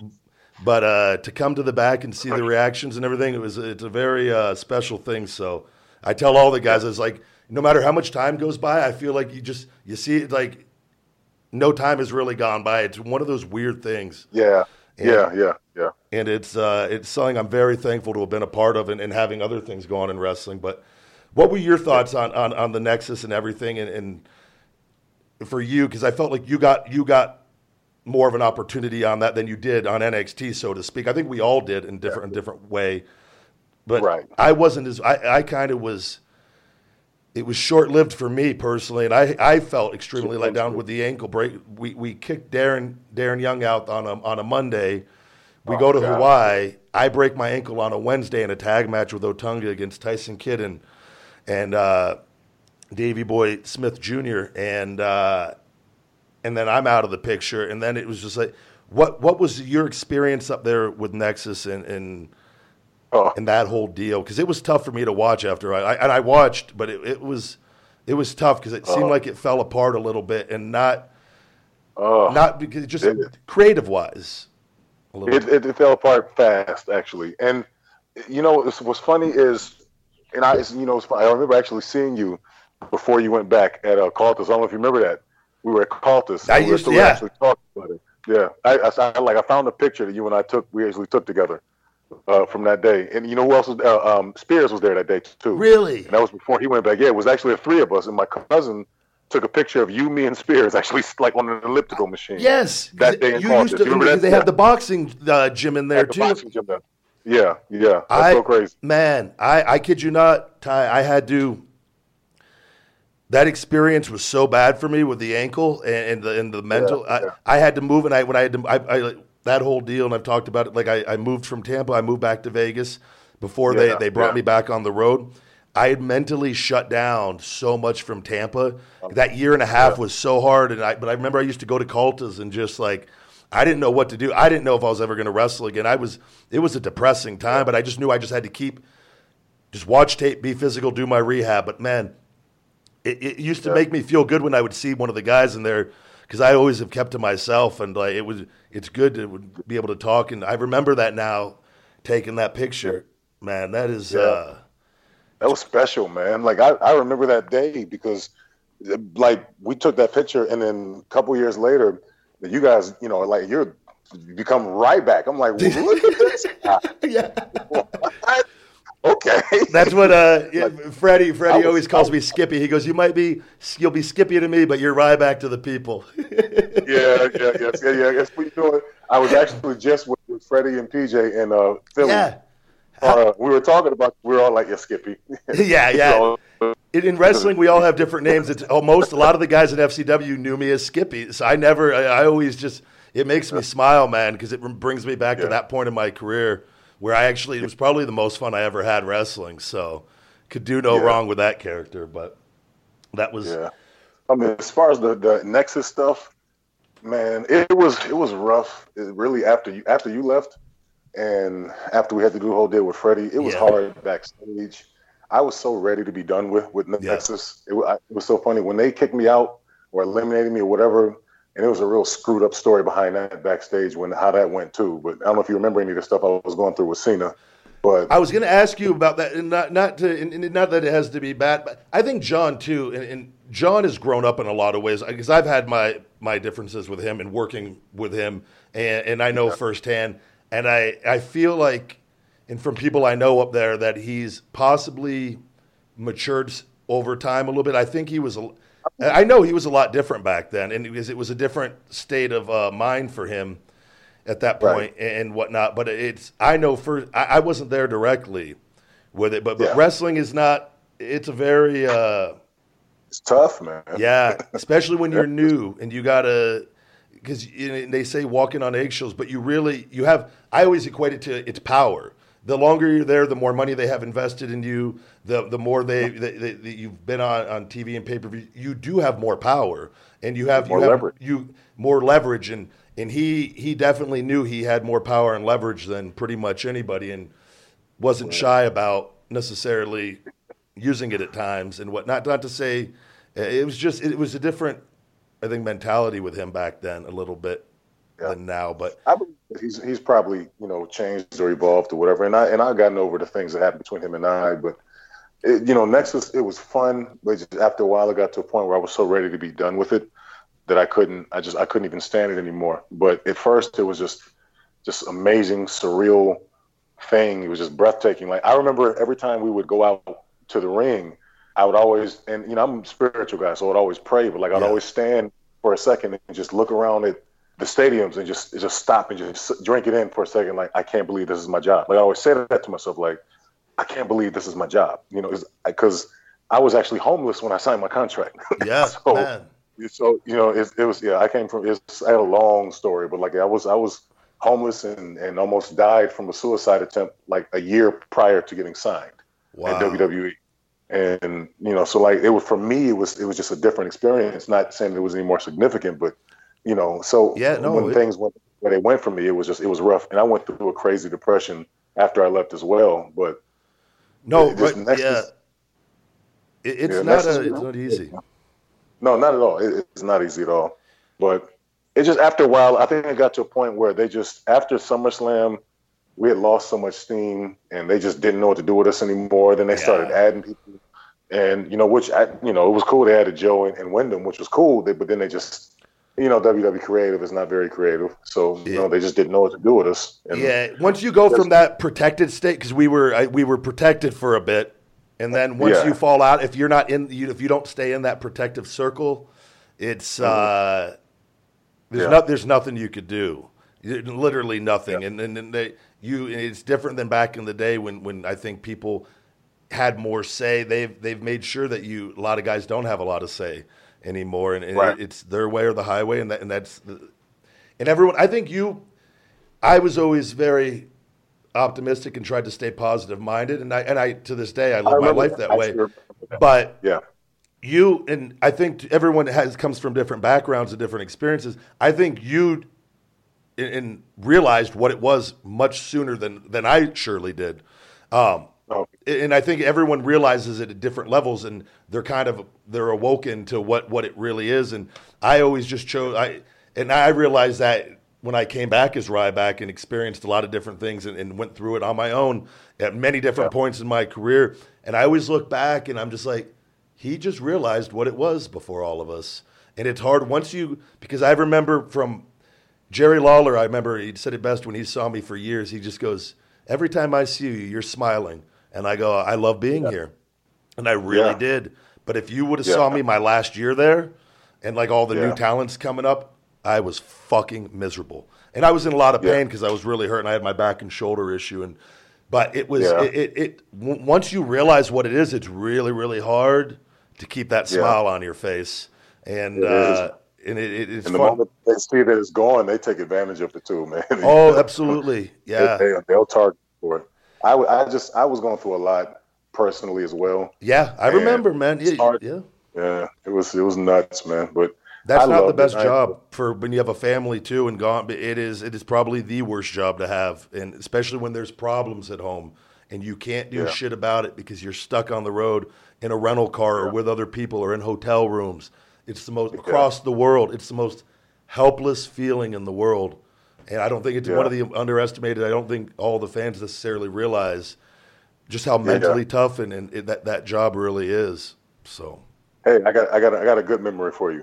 So remember when we every time we went to, to Jersey, we'd always stop at the same diner in Jersey every time. The Tick Tock Diner. Yes? Tick Tock Diner. Yes, the Tick Tock Diner. So we would always stop there, and there was one time we were sitting at the table, and it was like a whole bunch of I'm guessing they were like Italian guys or whatever. They had like the penguin suits on, and they walk up to us and they're like, "You guys wrestlers?" Like, I don't know if you remember that, but like they're, they're trying to figure out who we were. And they're like, "You guys wrestlers?" so like the whole night we were walking around saying "use guys" to each other the whole night long. It was- it was I I forgot all about the Tick Tock Diner. I, I do remember that now because I remember I got that was I got a waitress's phone number there at one point. Wait a minute, I remember that. I mean, we gave you such a hard time for that. too. yeah, I uh, remember that. that was uh that was the beginning of old Skippy. He he Oh, loved those Skippy. waitress diners. He wasn't Oh, shy to leave his phone number for those waitress diners. Man, Oh, oh, man. that's what I thought you were was a player, man. Skippy was a player, man. Hey, JD, man. Skippy was a player, man. There was a reason the, the Skippy had a shirt. Choosy moms choose Jif. Easy moms choose Skippy. That was uh, yes. I remember that. That is awesome. Oh my Oh. god, that was oh so good, so. so good. I want to ask you, and, and 'cause for me, I've been I've, I've done independent shows the last couple years, and I'm extremely grateful that I've been able I was able to leave WWE under my own terms and have been able to keep my name and, and the feed me more, and it's been it's been good for me from a financial standpoint and keeping me out there and meeting the fans and and staying busy while I do my business stuff. What has been your experience? Because you still wrestle, correct? I do, yes. It, what has been your experience doing the independents? And, and do you? Uh, I take it you do it just because you enjoy it. Is that would that be correct? Yeah, yeah, yeah, yeah. So when I first got released, I was actually kind of done with wrestling. I was done. Yeah. And I was just so turned off. And then I met a guy. JD knows who he is. Met a guy. Oh, I have uh, a story about him. I'll tell you off the air. You, you know what I'm talking about, right? a, a recent story too. God damn it. Wait, Oh. what guy is this? Is, are we allowed to say his name? We're not not the story, but are we allowed to? No, we don't want to bring his name up on Say the his name. Yeah, okay. We're definitely talking about the same guy. Yeah, we don't want to say his name. I think I already know, and I don't even know what you guys are. Okay, go ahead.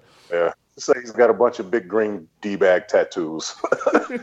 anyway, so I meet this guy. I, I think I met him. We were doing extra. We were no, we were in uh, Virginia or something for like TV, and he just kind of just glommed on to me. We were there, and then then after right before I got released, I saw him at Cultus. And he approached me at Cultus, and then I got released, and I was like going through a divorce. He's like, "Hey man, let's hang out." So I'm like, "All right, cool, whatever." So he's begging me to help him get to WWE. So I'm like, "Well, that just came from there. Yeah, sure. I learned a lot. Whatever." Didn't know anything about the guy. Didn't know who he was, and that was initially. Well, I had already known Howard, and you know, JD and I know Howard. Um, so like, it took me about two months, but then Howard convinced me to work his shows, and then this is like 2011. So I just started working with that clown. But initially, I started working Howard shows where I started working with you know with JD and Kahagas and a lot of the Florida guys, Okay. and you know all of the talent down there. And then it just I started slowly picking up bookings, but like for me, it was rough because I wasn't getting any sh- like I wasn't getting anything. Like it just it was all indie smaller indie things, but like, I went I went over to and they shut me down. Like I it was Really? yeah I was getting of and it took me. Yeah, God, that was 2014. It took me about four years to get the New Japan shot, and that was like a one and done. yeah. But yeah, it, it was. But you know, but now things have been picking up. uh, Strangely enough, like eight years later, and with working with I'm working with Khali on his deal in uh, India, Yep.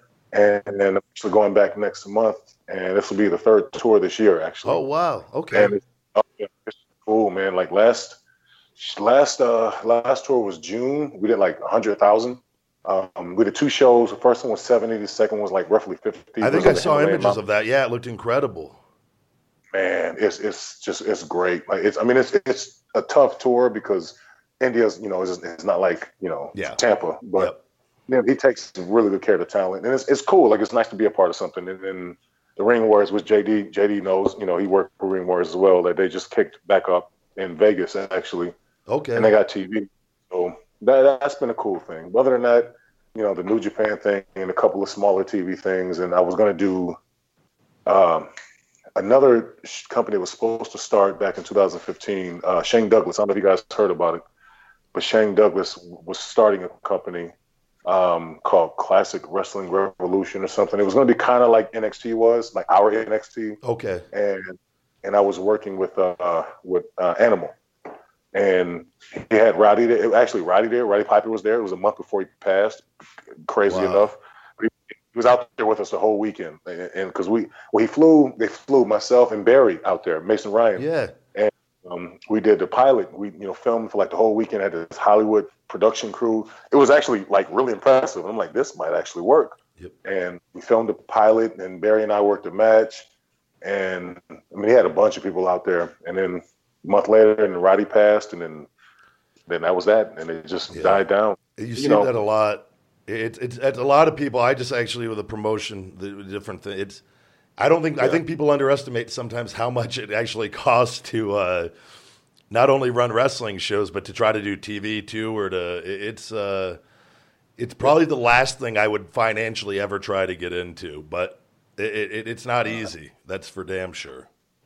I definitely wouldn't want to run a show. Yes. No, I don't- I don't- the- after knowing wrestlers, and I, it's the last thing, I, the last thing I'd probably sign up to do. But yeah.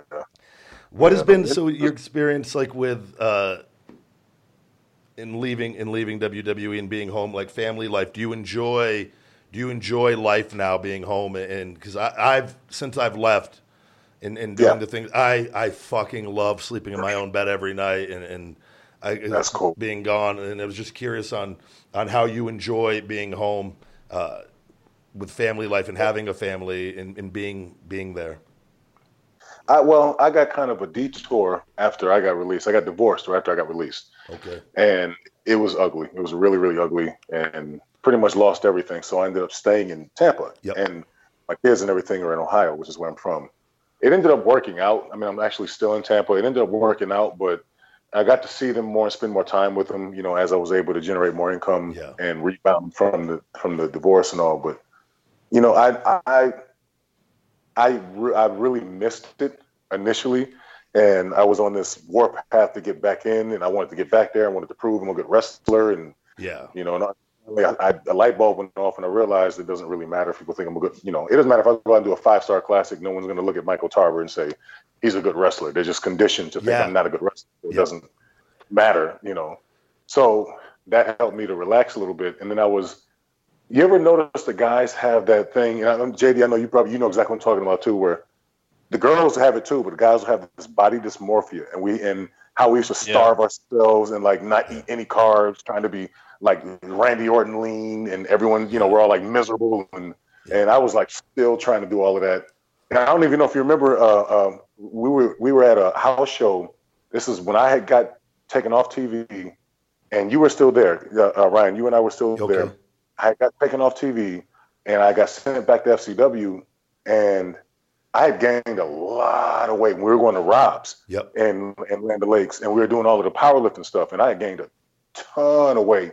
I was eating so much creatine, it was crazy, Yeah. and I got like way up over like 260. Like I was the heaviest I've ever been in my life, Yeah. and I couldn't breathe. Like I did, I didn't like how I felt. I got strong, Yeah. you know. And then I remember when I went when I got sent back down to FCW, I, I would like jump in the man in the middle, start it, go in two or three times, and then finish it. Like do we do the practice matches? I would do like five or six matches back to back. Yeah. Just like you know, they would just basically let me run practice. Like I was just like killing everybody with my work ethic. Ended up losing like over 20 pounds. Like got lean, but I was like hiding it. I was begging Johnny to give me a dark match, and he finally agreed to give me a dark match. And then something happened that caused that to not happen. But um, but you and I, we were at a show, a house show, and I remember. I think you and I were tagging or something, and I, and I was standing there. I took my shirt off, and you looked at me. You were like, "Whoa, you're lean." I don't know why I remember that. I don't know why I remember that. But remember you looked at me, you were like, "Whoa, you're lean." I was like, "Yes, "I'm lean." Okay, I'll take that. I'll never forget that. I feel like we were like Plant City. We used to go to like those armories. Yeah. Yeah, man. I remember that Plant City. I remember very well. There Yeah. was so much. Yeah, it was like my first match back after being taken off the road, and I think you and I were tagging or something. We probably did like an, an NXT or like type uh, tag match, right, or something. And like, because Tom didn't know what to do with us because we we didn't know what was going on, and I think he would just book the NXT guys together, to to kind of keep us busy because they didn't really or they weren't. He might have known what was going on, but he wasn't allowed. I don't know. It was I but I remember there was like a period of three or four weeks where we had to go do the house shows and and whatnot, and they'd usually just pair us up together. I always Yeah. thought, man, and I always talk. I'm very adamant about that. I always thought you you had a great physique. I thought, and especially in wrestling, it, it sucks. And, and I'm, the one thing I'm very grateful for is the wellness policy, even though there are some loopholes in it, and it's not. But it, for the most part, it's it's pretty damn solid, and and it could always be improved. And I and I hope in time they improve it even more. But I, I talk to JD about this all the time, and for me, Yeah. my I like I was when I was younger, I was so anti drugs, anti steroids, and then I remember hearing some people that, that I looked up to in wrestling talking about what their cycles were and and whatnot, and I, it kind of in my head it was an adolescent mindset, and it, it gave me Yeah. approval to me. I was like, oh, I could do that too. Then if that it's and uh, I, it's one of those. I'm I'm thankful I went through that because. Uh, I tell JD now, like my message is, I, lo- I want people to understand you can have great success without those things and Yeah, whatnot. yeah. And, and but I've always respected you've never been a guy that that got caught up in that. And and I just think that you've always you've always looked the part and you've always looked great and whatnot. That's not easy to do. And being around that in that competitive mindset with other guys, and you see these Yeah. other guys and you know they're probably there's some there's some stuff going on. It's really tough not to fall into that mindset. And yet you were one of those guys that never did that. So Yeah, I appreciate that. And I, honestly, I just never had a judgmental mindset about it. I, I wanted to learn about it. yeah. And I mean, it wasn't something I was ever going to do. But and even now with my powerlifting, you know, is I, you know I compete against I do tested and non-tested competitions. You know, it doesn't bother me at all. Honestly, it's in. Really? But I, you know, I got was oh, no, it doesn't bother me one bit. I compete against guys, Yeah. you know, who are on, you know, it's and it's they're way stronger than I am. But you know, but I, but I love powerlifting. You're competing for yourself. It's, you're competing with yourself. On, yourself. yeah. I was going to say, I've been watching your stuff, man. You were one strong guy, and uh, you Oh. always were. I remember Fred. We'd all go to the gyms together, and Fred, Yeah. we, we, you'd see you, you'd, you'd have the, you'd have the 45s, and I don't know if you've had a 25 on there one time with the 45s, and you were doing these the bicep curls with the barbell, and Fred just goes prison. Oh, yeah. Fred would, he goes, he's rough. Prison workouts. Fred was just like prison workouts. He like Freddie, man, but he was dead. He was like putting you over. He was just like just Yeah. rough prison workouts. Yeah. And I just remember laughing. Oh my god! I used to Yeah, love I the to things that would come out of Fred's mouth. I know Fred, Freddie, man. Everything he's yeah, he's still like that. Everything he says, is- he it intense. to be. It's just yeah, I, yeah. I love that guy, man. How You know, uh, long- I'm actually, you know, it's funny. I'm actually. I mean, No. side note. Um, I'm actually competing uh, this week at the World Championships for 100% raw powerlifting. Is the name of the federation. okay. So I'm, I'll be in Virginia Beach this year with my coach, um, and we'll and I'll be competing in for deadlift for the Masters 40 to 44 275 weight class world record for the deadlift Really? and the world title. Oh, yeah, wow. the world record is yeah, it's uh, 724, and my PR is actually 722. no shit. But I've yeah, I've actually pulled seven. I've pulled 724 before. I actually just pulled it a couple weeks ago. So I have a really good chance to actually get this record and get the title. The wor- so never got to be a world champion in power in wrestling, but take one in powerlifting. So that, that'll be Just pretty just cool. a little bit sweeter though when it's a shoot. yeah. Exactly. Yes. That you the hard work better. can pay off. That is, uh, man. Congratulations on even taking part of. Man, I was going to ask, like, Yeah. to me that's impressive. I and i was talked to jd about this. I had to like i've had nine stem cell procedures done three on my back for five disc that doing that backpack stunner i used to do all the time compressed all my disc and and I had a bad shoulder but i had to stop deadlifting and squatting with weight on my back for the past almost year and a half. Mentally was the toughest thing i ever had to do but i'm allowed to deadlift now again. I actually my buddy this guy he's a big ass power lifter he's actually in australia competing and he's he he just I his Oh, Brandon Allen. Br- yeah, Yeah. Brandon Allen's he's his a- name. He has a Brandon Allen. Yeah, yeah. Oh, I know that is. Oh, yeah. So he his wife, I actually dated her shortly, and uh, she was she's Got a little bit of it's a, yeah she knew Skippy. Uh, yep, yep, yep. What it do? Uh, yep, yep. That's awesome. No, but he's like the oh. coolest guy ever. But he's he looks like a, a shorter Braun Strowman actually. But he's like the nicest dude in the he's the the funniest, nicest dude in the world. but he came Yeah. out with a thing called the vert pole that teaches you how to actually do the to keep your use your hips and your hamstrings and your glutes for Oh, and it's like it's like deadlifting against a bench essentially where you keep your legs where it teaches you how to pull straight because I used to just pick weight up and it was I had a rounded back and I never had proper form so I Right. and I'm allowed to deadlift now and again and I I don't go over I I go I, I keep it the doctor right now it's like 225 is the highest and I just do to high reps but uh, That's I- okay. no, Yeah. I can't. I, but I, I've I feel great. But it, it taught me that lift is so much in your glutes and hamstrings. And and like I was, I used to just pull from my back, and ever since I was a kid, and that that surely didn't do do help me at all. But I was watching some of your stuff, man. Your form is incredible, and you are just you are one strong motherfucker. Thanks, man. I, it's it's you know I I got was lucky enough to hook up with a great coach. Um, it's a guy named Tony Conyers. He's like arguably like the greatest powerlifter of all time, or one of. And I mean, he's like up there with like the Ed Coans and things like that. And He's competed with him on plenty of occasions. But Tony Conyers is 156 pounds and still competes. He's just turned 60 in uh, August and still competes and lifts 10 times his body weight. really? Yeah, so he's he. I'm actually competing with him. We're going together, and he's going to break like a dozen world records. But he squats. He still squats in the low sixes. Uh, um, he's going for a bench press record of it's gonna be 399. He's benched 420 raw before. Okay. Um, and he's gonna pull 630.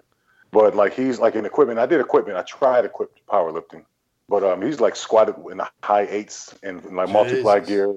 Oh, yeah, so he's just like watching him at 150 pounds, like 5'7", 156 pounds, but he's jacked.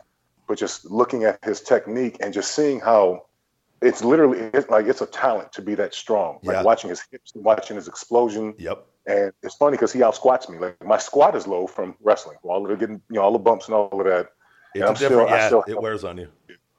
big time. And I still have a sub 600 pound squat raw. But, That's you incredible, know, but, man. yeah, it takes it takes time. But usually with powerlifting, guys will usually their squat and deadlift will be within 100 to, to roughly 50 to 100 pounds of each other. And there are times where some people are just really good at one and just not very good Yep. at the other. And I'm really good at squatting. I just it's just hard for me. I don't know why because I'm taller and you know fixing my, my foot placement for for my leverages and Wrestling changes your body, man. Too. People don't know it does. does. It does change your body in in the way the mechanics. So, I think time. it's. uh I think it's really good though. It, it's because I and I talked to JD about this, and it, it and it's it's you, you got it. The best is not to be judgmental of people because everyone's going through different things. But I think it's so important because with social media and you see so many people with photoshopped images or they're doing things to to look a certain way that it, it is very important to let not only kids but adults know that you can achieve greatness without drugs and i think you're a perfect example of that and it it's learning to compete from within and i think yeah that's a great mindset you have because the first thing when you said you like you compete against drug guys that, that you know are p- probably using drug performance enhancers I just think that that's that just shows that you're okay. You're competing with yourself, and I think that's a very Yeah. valuable lesson for for not only young people but for adults to try to understand because it's not an easy thing to accept. But it's good to see that you've done that. Well, I think a lot of time, I thank you. And a lot of people kind of have really bad misconceptions about PEDs and they don't really understand them. I've never taken them, but I have a decent understanding of them. But I chose to have good conversations with people who have experience with them and understand why they take them, what the benefits are, and you know what are the long-term effects of them as well. And a lot of in-depth conversations, and I respect it. Like I get it Yeah, and you know if it's done correctly it can be it can be very useful. Like i and you know and i wasn't one of those guys who like frowned on people even in wrestling you know who you know who would yeah, take a cycle or something. I did i got it. I completely get it. And honestly i don't i don't know if i think it should be illegal in wrestling but i don't think it should be as frowned on as it is Yeah. because you know wrestling is a cosmetic sport. It's entertainment you know. But then again there are things that a lot of things that have happened obviously you know Benoit, things like that Yeah. and the I personally am more of a fan. I just think because there's no way to control it. That it, Yeah. it, it that there's unless there was a strict guideline of of Yeah. I'm I'm a big advocate for like TRT for health because I, I think health should be the number yeah, one yeah. concern. But because to me, the, the reason why I just think it's good is because you can't you can't control. It's like in professional bodybuilding. If bodybuilder A is doing so and so, and bodybuilder B can't beat him, so he does Mm-hmm. more. There's no way to to control that. That that's where I think it gets a little dangerous. Yeah, the- you're right. 100%. but yeah, as far- it makes you more of what you already are. You Yeah, know, but when, it, you, when you take it. I think you have a great mindset on that, though, as far as just learning to just focus on yourself and and and Yeah. compete with yourself, and and you're you're looking in the mirror, and that's your your number one opponent is yourself. So that's good. And you know what? That that came, I appreciate it. That came from a lot of a lot of anger. Yeah. and I know we all three of us. You know what I'm talking about. it takes time to get there to it and realize, but man, a lot of people go through their whole lives and never never realize that. So that is that is a Yeah. victory won right there. Yeah, and I'm I'm very happy about it. I still wrestle, and it makes wrestling, the wrestling business, still easy to still be a part of because I have that outlet. Yep. You know, it got a lot. Helps in every aspect of life if you can keep that. It really can. It can change your entire outlook on a lot of things. So. Yeah, I had I had two more questions for you because I know you're you're you're off work here and I don't want to know what's later out there. But Oh, fire one, away. You're good. Eh, one thing I and I, I talked to the other guys. Would you be open to a WWE return if the Nexus could be brought back together for a for a for for maybe a one time shot or or maybe a multiple shot thing? Would that be something you would be um, open to? Yeah, definitely, absolutely, for a lot of reasons, and not that I really care to or need to go back there. I used to, but I'm over it now. But when you you look at every faction, every modern day faction is patterned, patterned after Nexus, with the exception of Bullet Club. Yeah. Every modern day faction is basically patterned after what they did with us, and I see so like, and I, and I hate how this sounds. It's not like I'm some guy who did anything significant in the business, you know, individually, but I feel like I see so much of my swag, if you will, Yeah. on TV nowadays. Like I see everybody wearing masks and throwing Superman punches. Yeah. And, you know, I'm like, okay, cool. You know, which is, but I used to be bitter about it, but then I got to the point like, you know what? Why be bitter about that? But It's a Nexus- compliment in the grand scheme that, that people that you yeah. It's yeah, they, they got it from somewhere, you know. Yep. But Nexus, man, if Nexus would have been done correctly, there wouldn't be. I want to like. I'm not comparing us to Shield or anything like else like that, but I mean, if Nexus was done correctly, that though we should have replenished the whole main event roster. They had eight guys with potential in eight different ways. That should have been what they needed to replenish the entire main event roster for the next five to eight years, and then you know go back to developmental, restart again, get a new group of guys, because that's what I thought it was. But you know, it didn't end up being that way. But uh, also, we kind of came in at the last leg of that old guard, like Yep. the, you know Edge and Jericho and Yeah. Christian, not Christian, but you know what I'm saying, those guys, Cena. And the new guys now are they're the new guard, and we Yeah. got caught right in the middle of that. So you know, it's like we would have Yep. debuted just two more years later. You know, Yeah. it would just it would be different. But timing is, in, is extremely important up there, and I think. Yeah. But I do think for and, and I just from me going around and doing different uh, speaking engagements and tours the last two two and a half years, it seems Yeah. like the one thing that always comes up is I think fans from what I've seen, I think would like to see a, a I think want closure on Nexus being done right or having a good closing because I don't think we ever got to really. In wrestling, you don't always get that either, but it, it I feel, things could have been much better. I've ended much better. I feel like, or Yeah. one final. You know what I mean? I, and I think I think there would be, I think fans would be very receptive to that. But I always ask the guys. I'm always curious what everyone's mindset on that is. And for me, my, getting healthy has been my main priority. Doing my other stuff, but it, it it honestly is one of those things. Is like with everybody's careers, it was like that would be really fucking cool to be able to do that if if there was an opportunity. But and it would be think about how much better it would be now because we've all grown. yeah, You know, it's it's roughly ten years. You know, eight years later, we've all grown. We're all grown men. We've all experienced life in different ways. Traveled, done some world travel, wrestled. We've all continued. You know, and I was kind of like the least of the group. And you know, I've still been able to done, do some international work and Yep. travel and work with some good people. You know, and I've definitely, as you know, JD said, and I totally agree. Like I've improved a lot in my ring work. Yeah. You know, in the ring, working with guys like JD. To be honest with you. Yeah. And Well, know, I remember asking you in, in uh, when, when you first got on the Indies, and I said, Yeah. what the hell happened? And you said, it's hard to not get good when you're around Ricky Steamboat all the time.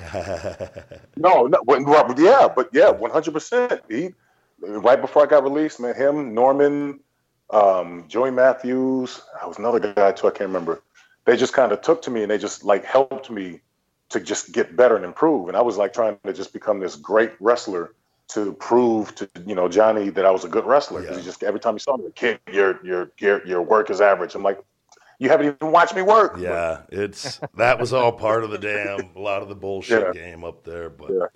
Yeah, but I mean, I, it just it would be so much better now yeah, because we're all seasoned. You know, we're all and to be honest with you, if we were to walk out to on you know on Raw next Monday and you know surround the ring like we did, fans would go nuts without Yeah. even warning. They would they would lose their they, they would lose it. There's But, and that goes to show how Yeah. much you know they still care about what we did. yeah. You know, I love that music, man. That theme song. That I remember when the first time I heard it, I Oh. go, "This sucks."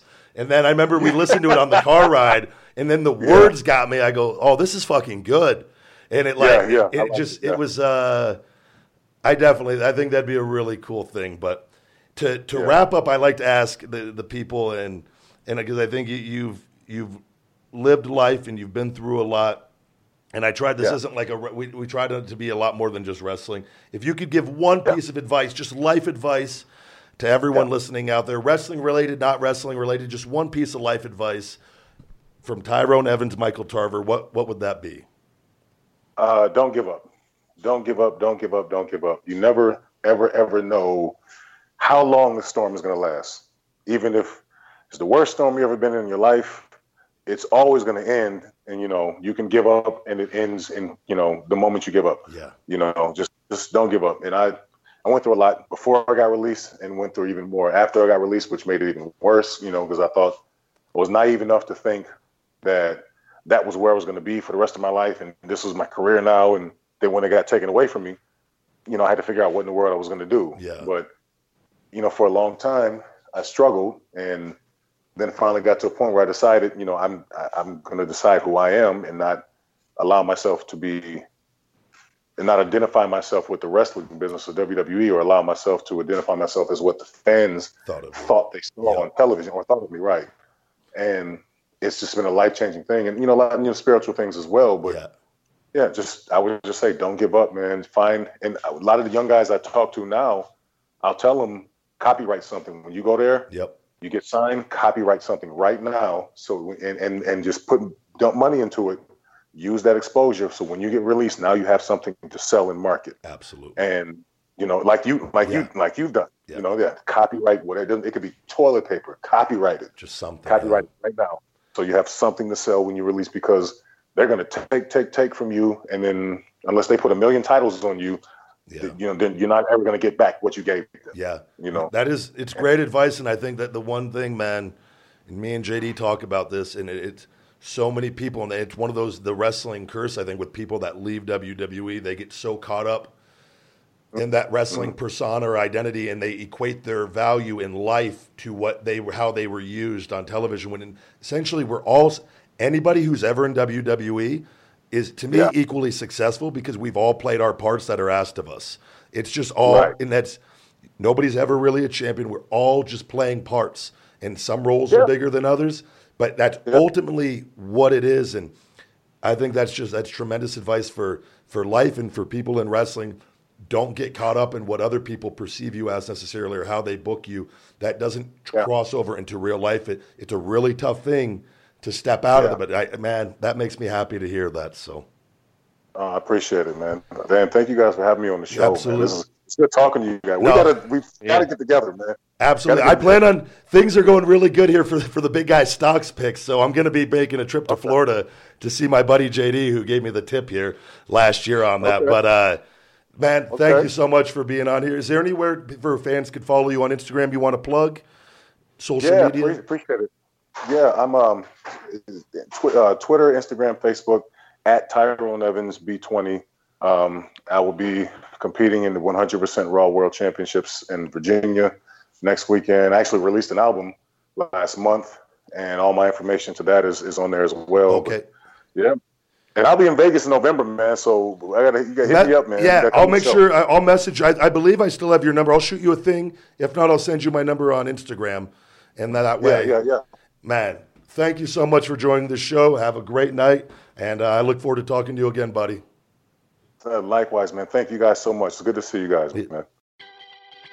Hey, what's going on, guys? It's the big guy Ryback, and I want to talk to you about Fuel Meals, my personal meal prep service I've been using for years. Meal prep at your doorstep. Fuel Meals at fuelmeals.com has something for everybody. An easy way to eat healthy in this fast paced life we are all living. Whenever I'm in a pinch, I go to my Fuel Meals and I love it. I love to eat real food, but the fact is, I can't cook for every single meal of the day. So fuel meals come in handy for me when I need it most, and I think it could help you too. Tell them the big guy sent you and use discount code the big guy to save 15%. Fuelmeals.com. Feed me more. All right, we are back.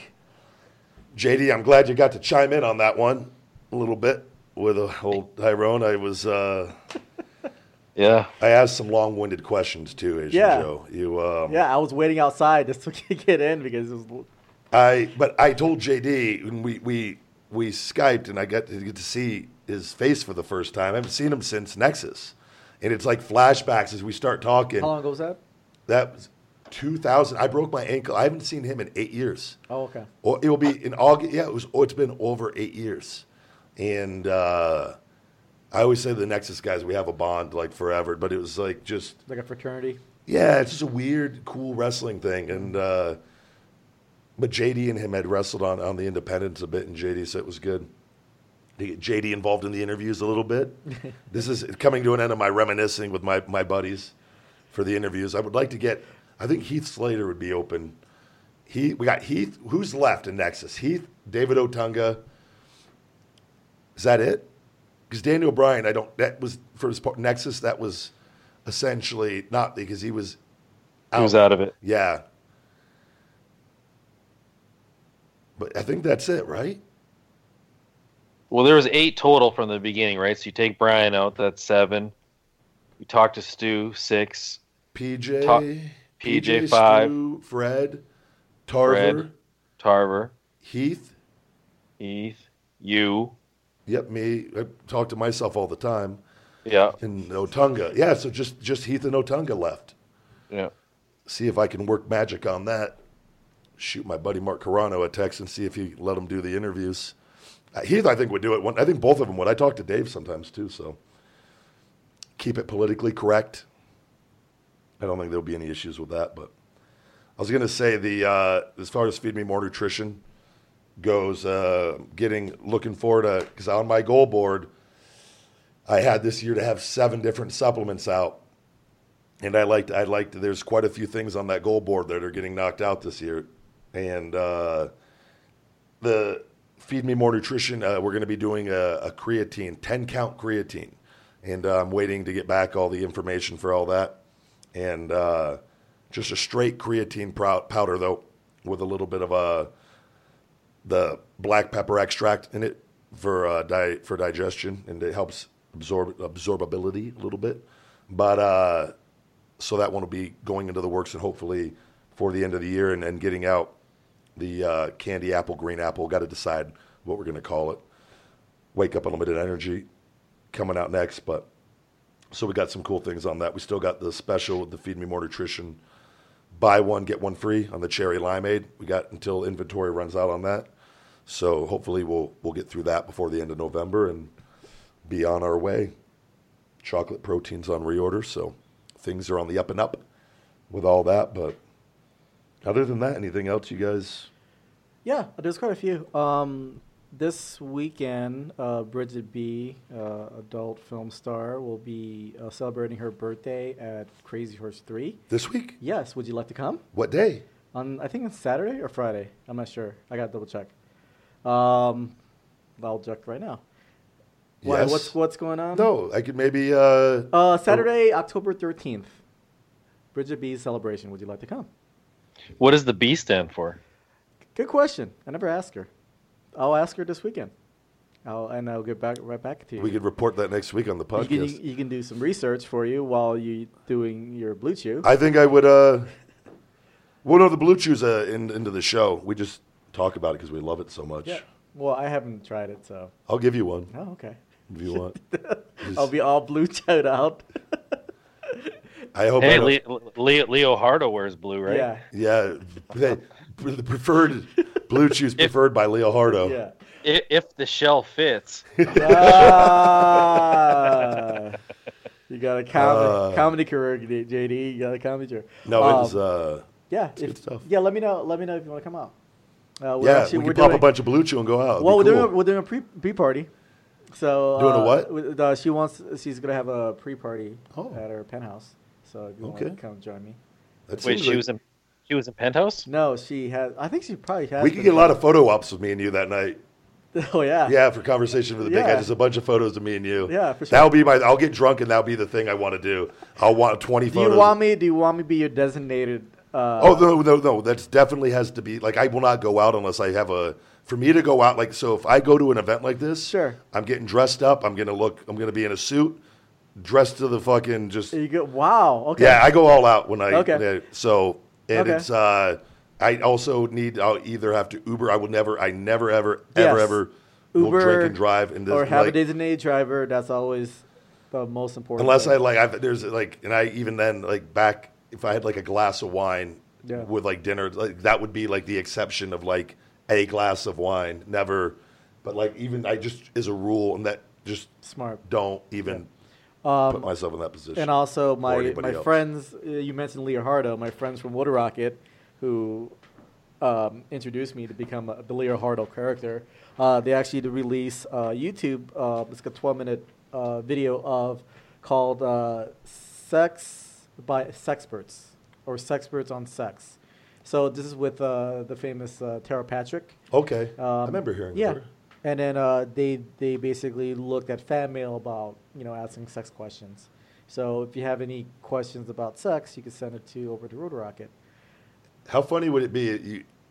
You introduce me to them, and I, as a side gig, wall away and not wrestling in WWE or anything. I, I'm Do- just doing do all parodies? these. I'm doing parodies Yes! with like undercover. Nobody knows it's me though. You though. know what? I'm gonna I'm gonna talk to I'm gonna talk to the director. His name is Leroy Myers to come on the show and maybe maybe come up with an Add idea. that to my crypto fund. My Aurora fund Yeah. is. Uh, have a yeah have him on the show and actually maybe come up with the character for you. have they done a. They're- they're- they're they huge- done a Furby thing. I don't I don't know. I don't know. I- Remember those trolls with the colored hair too? yeah, just Ryback as a troll. or garbage pail kid. Just, Oh yeah. I'm, uh, you know what? I wouldn't be surprised that do he they still do before. garbage pail kids?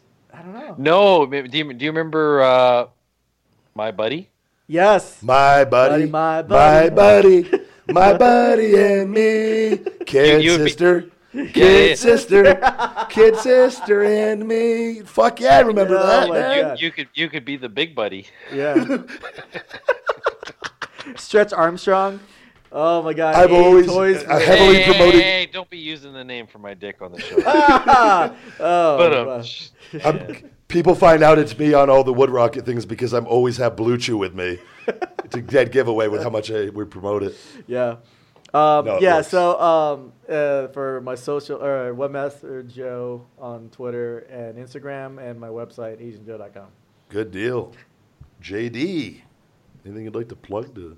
you can find my Stretch Armstrong on. Uh, Uh, on Pornhub. I love we go so long. We we we have there's days or moments on this show where everything is. I feel like we could put a PG label on it, and then it's just it goes down to once it goes, it goes. Yeah. I had to keep it. What it, I had to put it to explicit Explicit. because it's.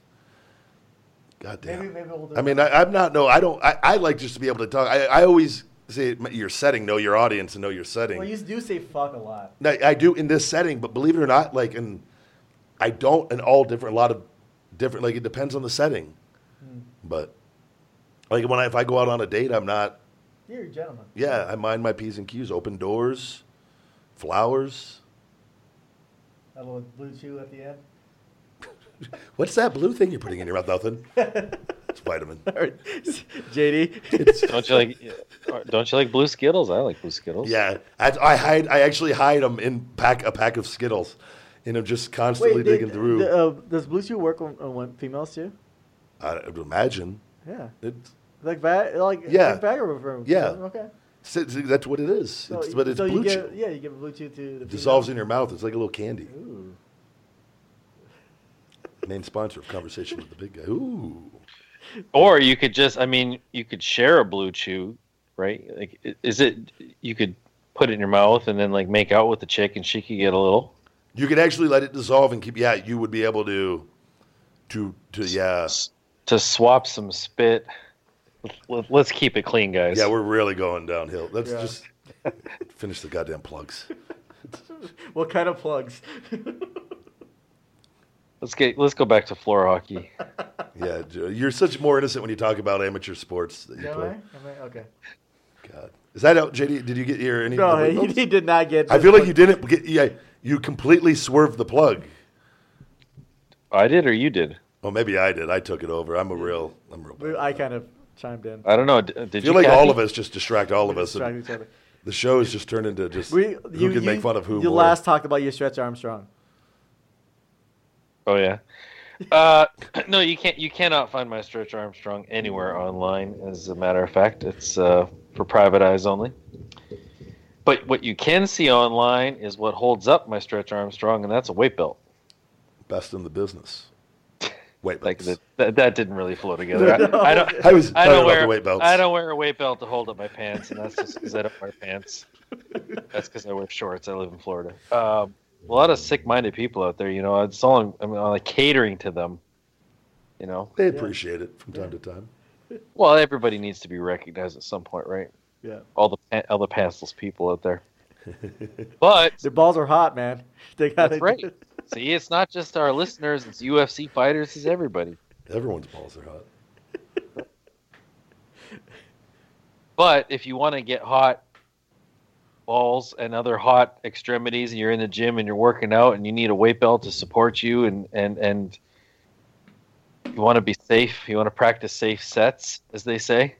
Ah, Ah, safe ah, sets. I like that. sets. There we go. That that could be your. Have you thought about uh, That's gonna be our name. marketing Of, that? that's gonna be our name of the I've show. I've seen I've seen it before with like knee wraps the odd time, or you know, for other uh, wrist wraps and stuff. I've seen where you know ads where it's like practice. I would just add that to the top of your website, maybe.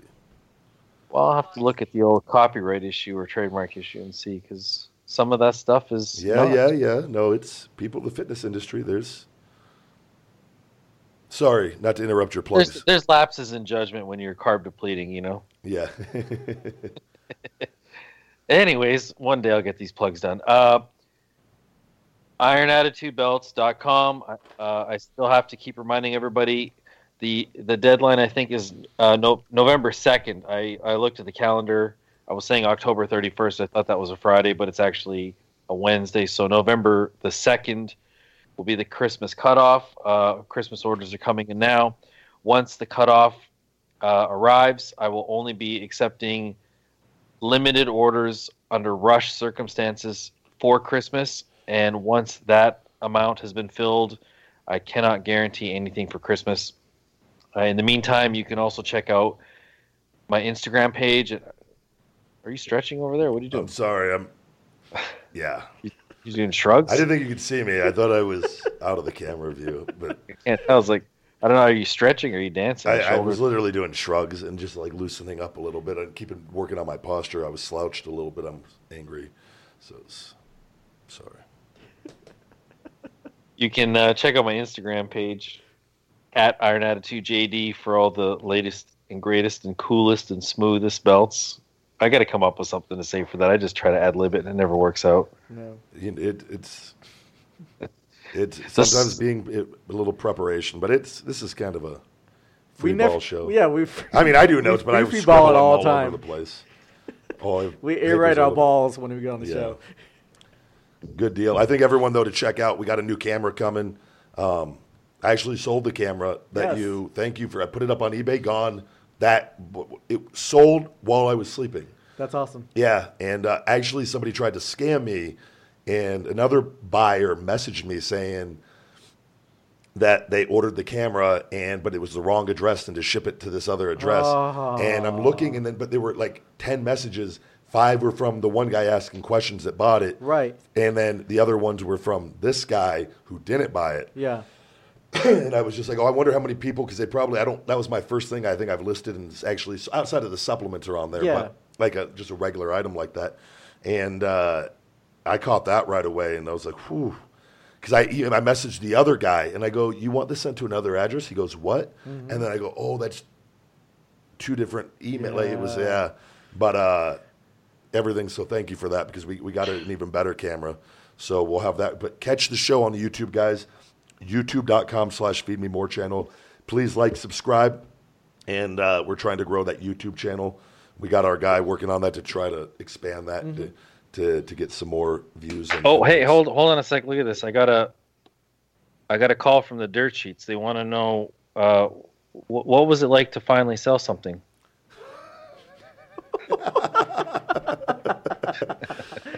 Oh, Glorious. snap.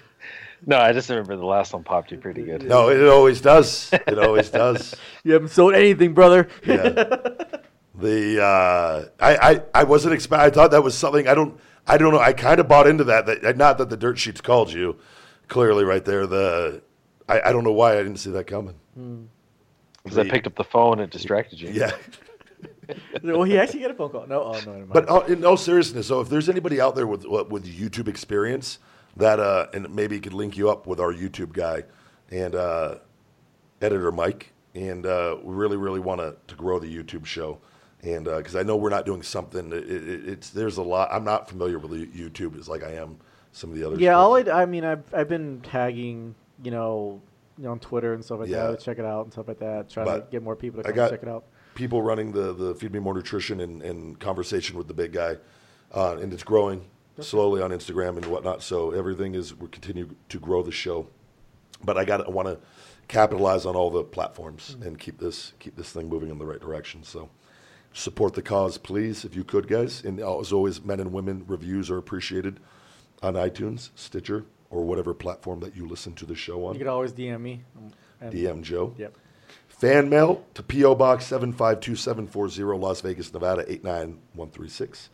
Amazon merch on Amazon under Feed Me More, Feed Me More Nutrition, or The Big Guy Ryback. Feed Me More Nutrition on Amazon, FeedMeMore.com, and eBay for international orders. Personal video shout-outs from myself, Cameo.com slash The Big Guy Ryback. Pro wrestling bookings, book the big guy at yahoo.com or Bill Behrens at showbiz at AOL.com. Wake Up, It's Feeding Time, my motivational book. Available on Amazon and paperback, Audible, in Kindle formats. Fuel Meals, my personal fuel meals, meal prep service, meal prep at your doorstep. I'm not going to look at what he's doing. Save 15% with discount code The Big Guy. Follow us on social media, guys, at CWTBG, at Ryback22, and at FMM Nutrition on Twitter, at Feed Me More Nutrition on Facebook, at The Big Guy Ryback22 on Instagram, at Feed Me More Nutrition on Instagram, at Conversation with the Big Guy on Instagram, Ryback247 at Snapchat. Thank you guys for listening. You've just listened to another episode of Conversation with the Big Guy, pal. Bye. God damn, I'm tired. Feed me more. Oh my god, my balls are hot Give- give- now. give me oxygen.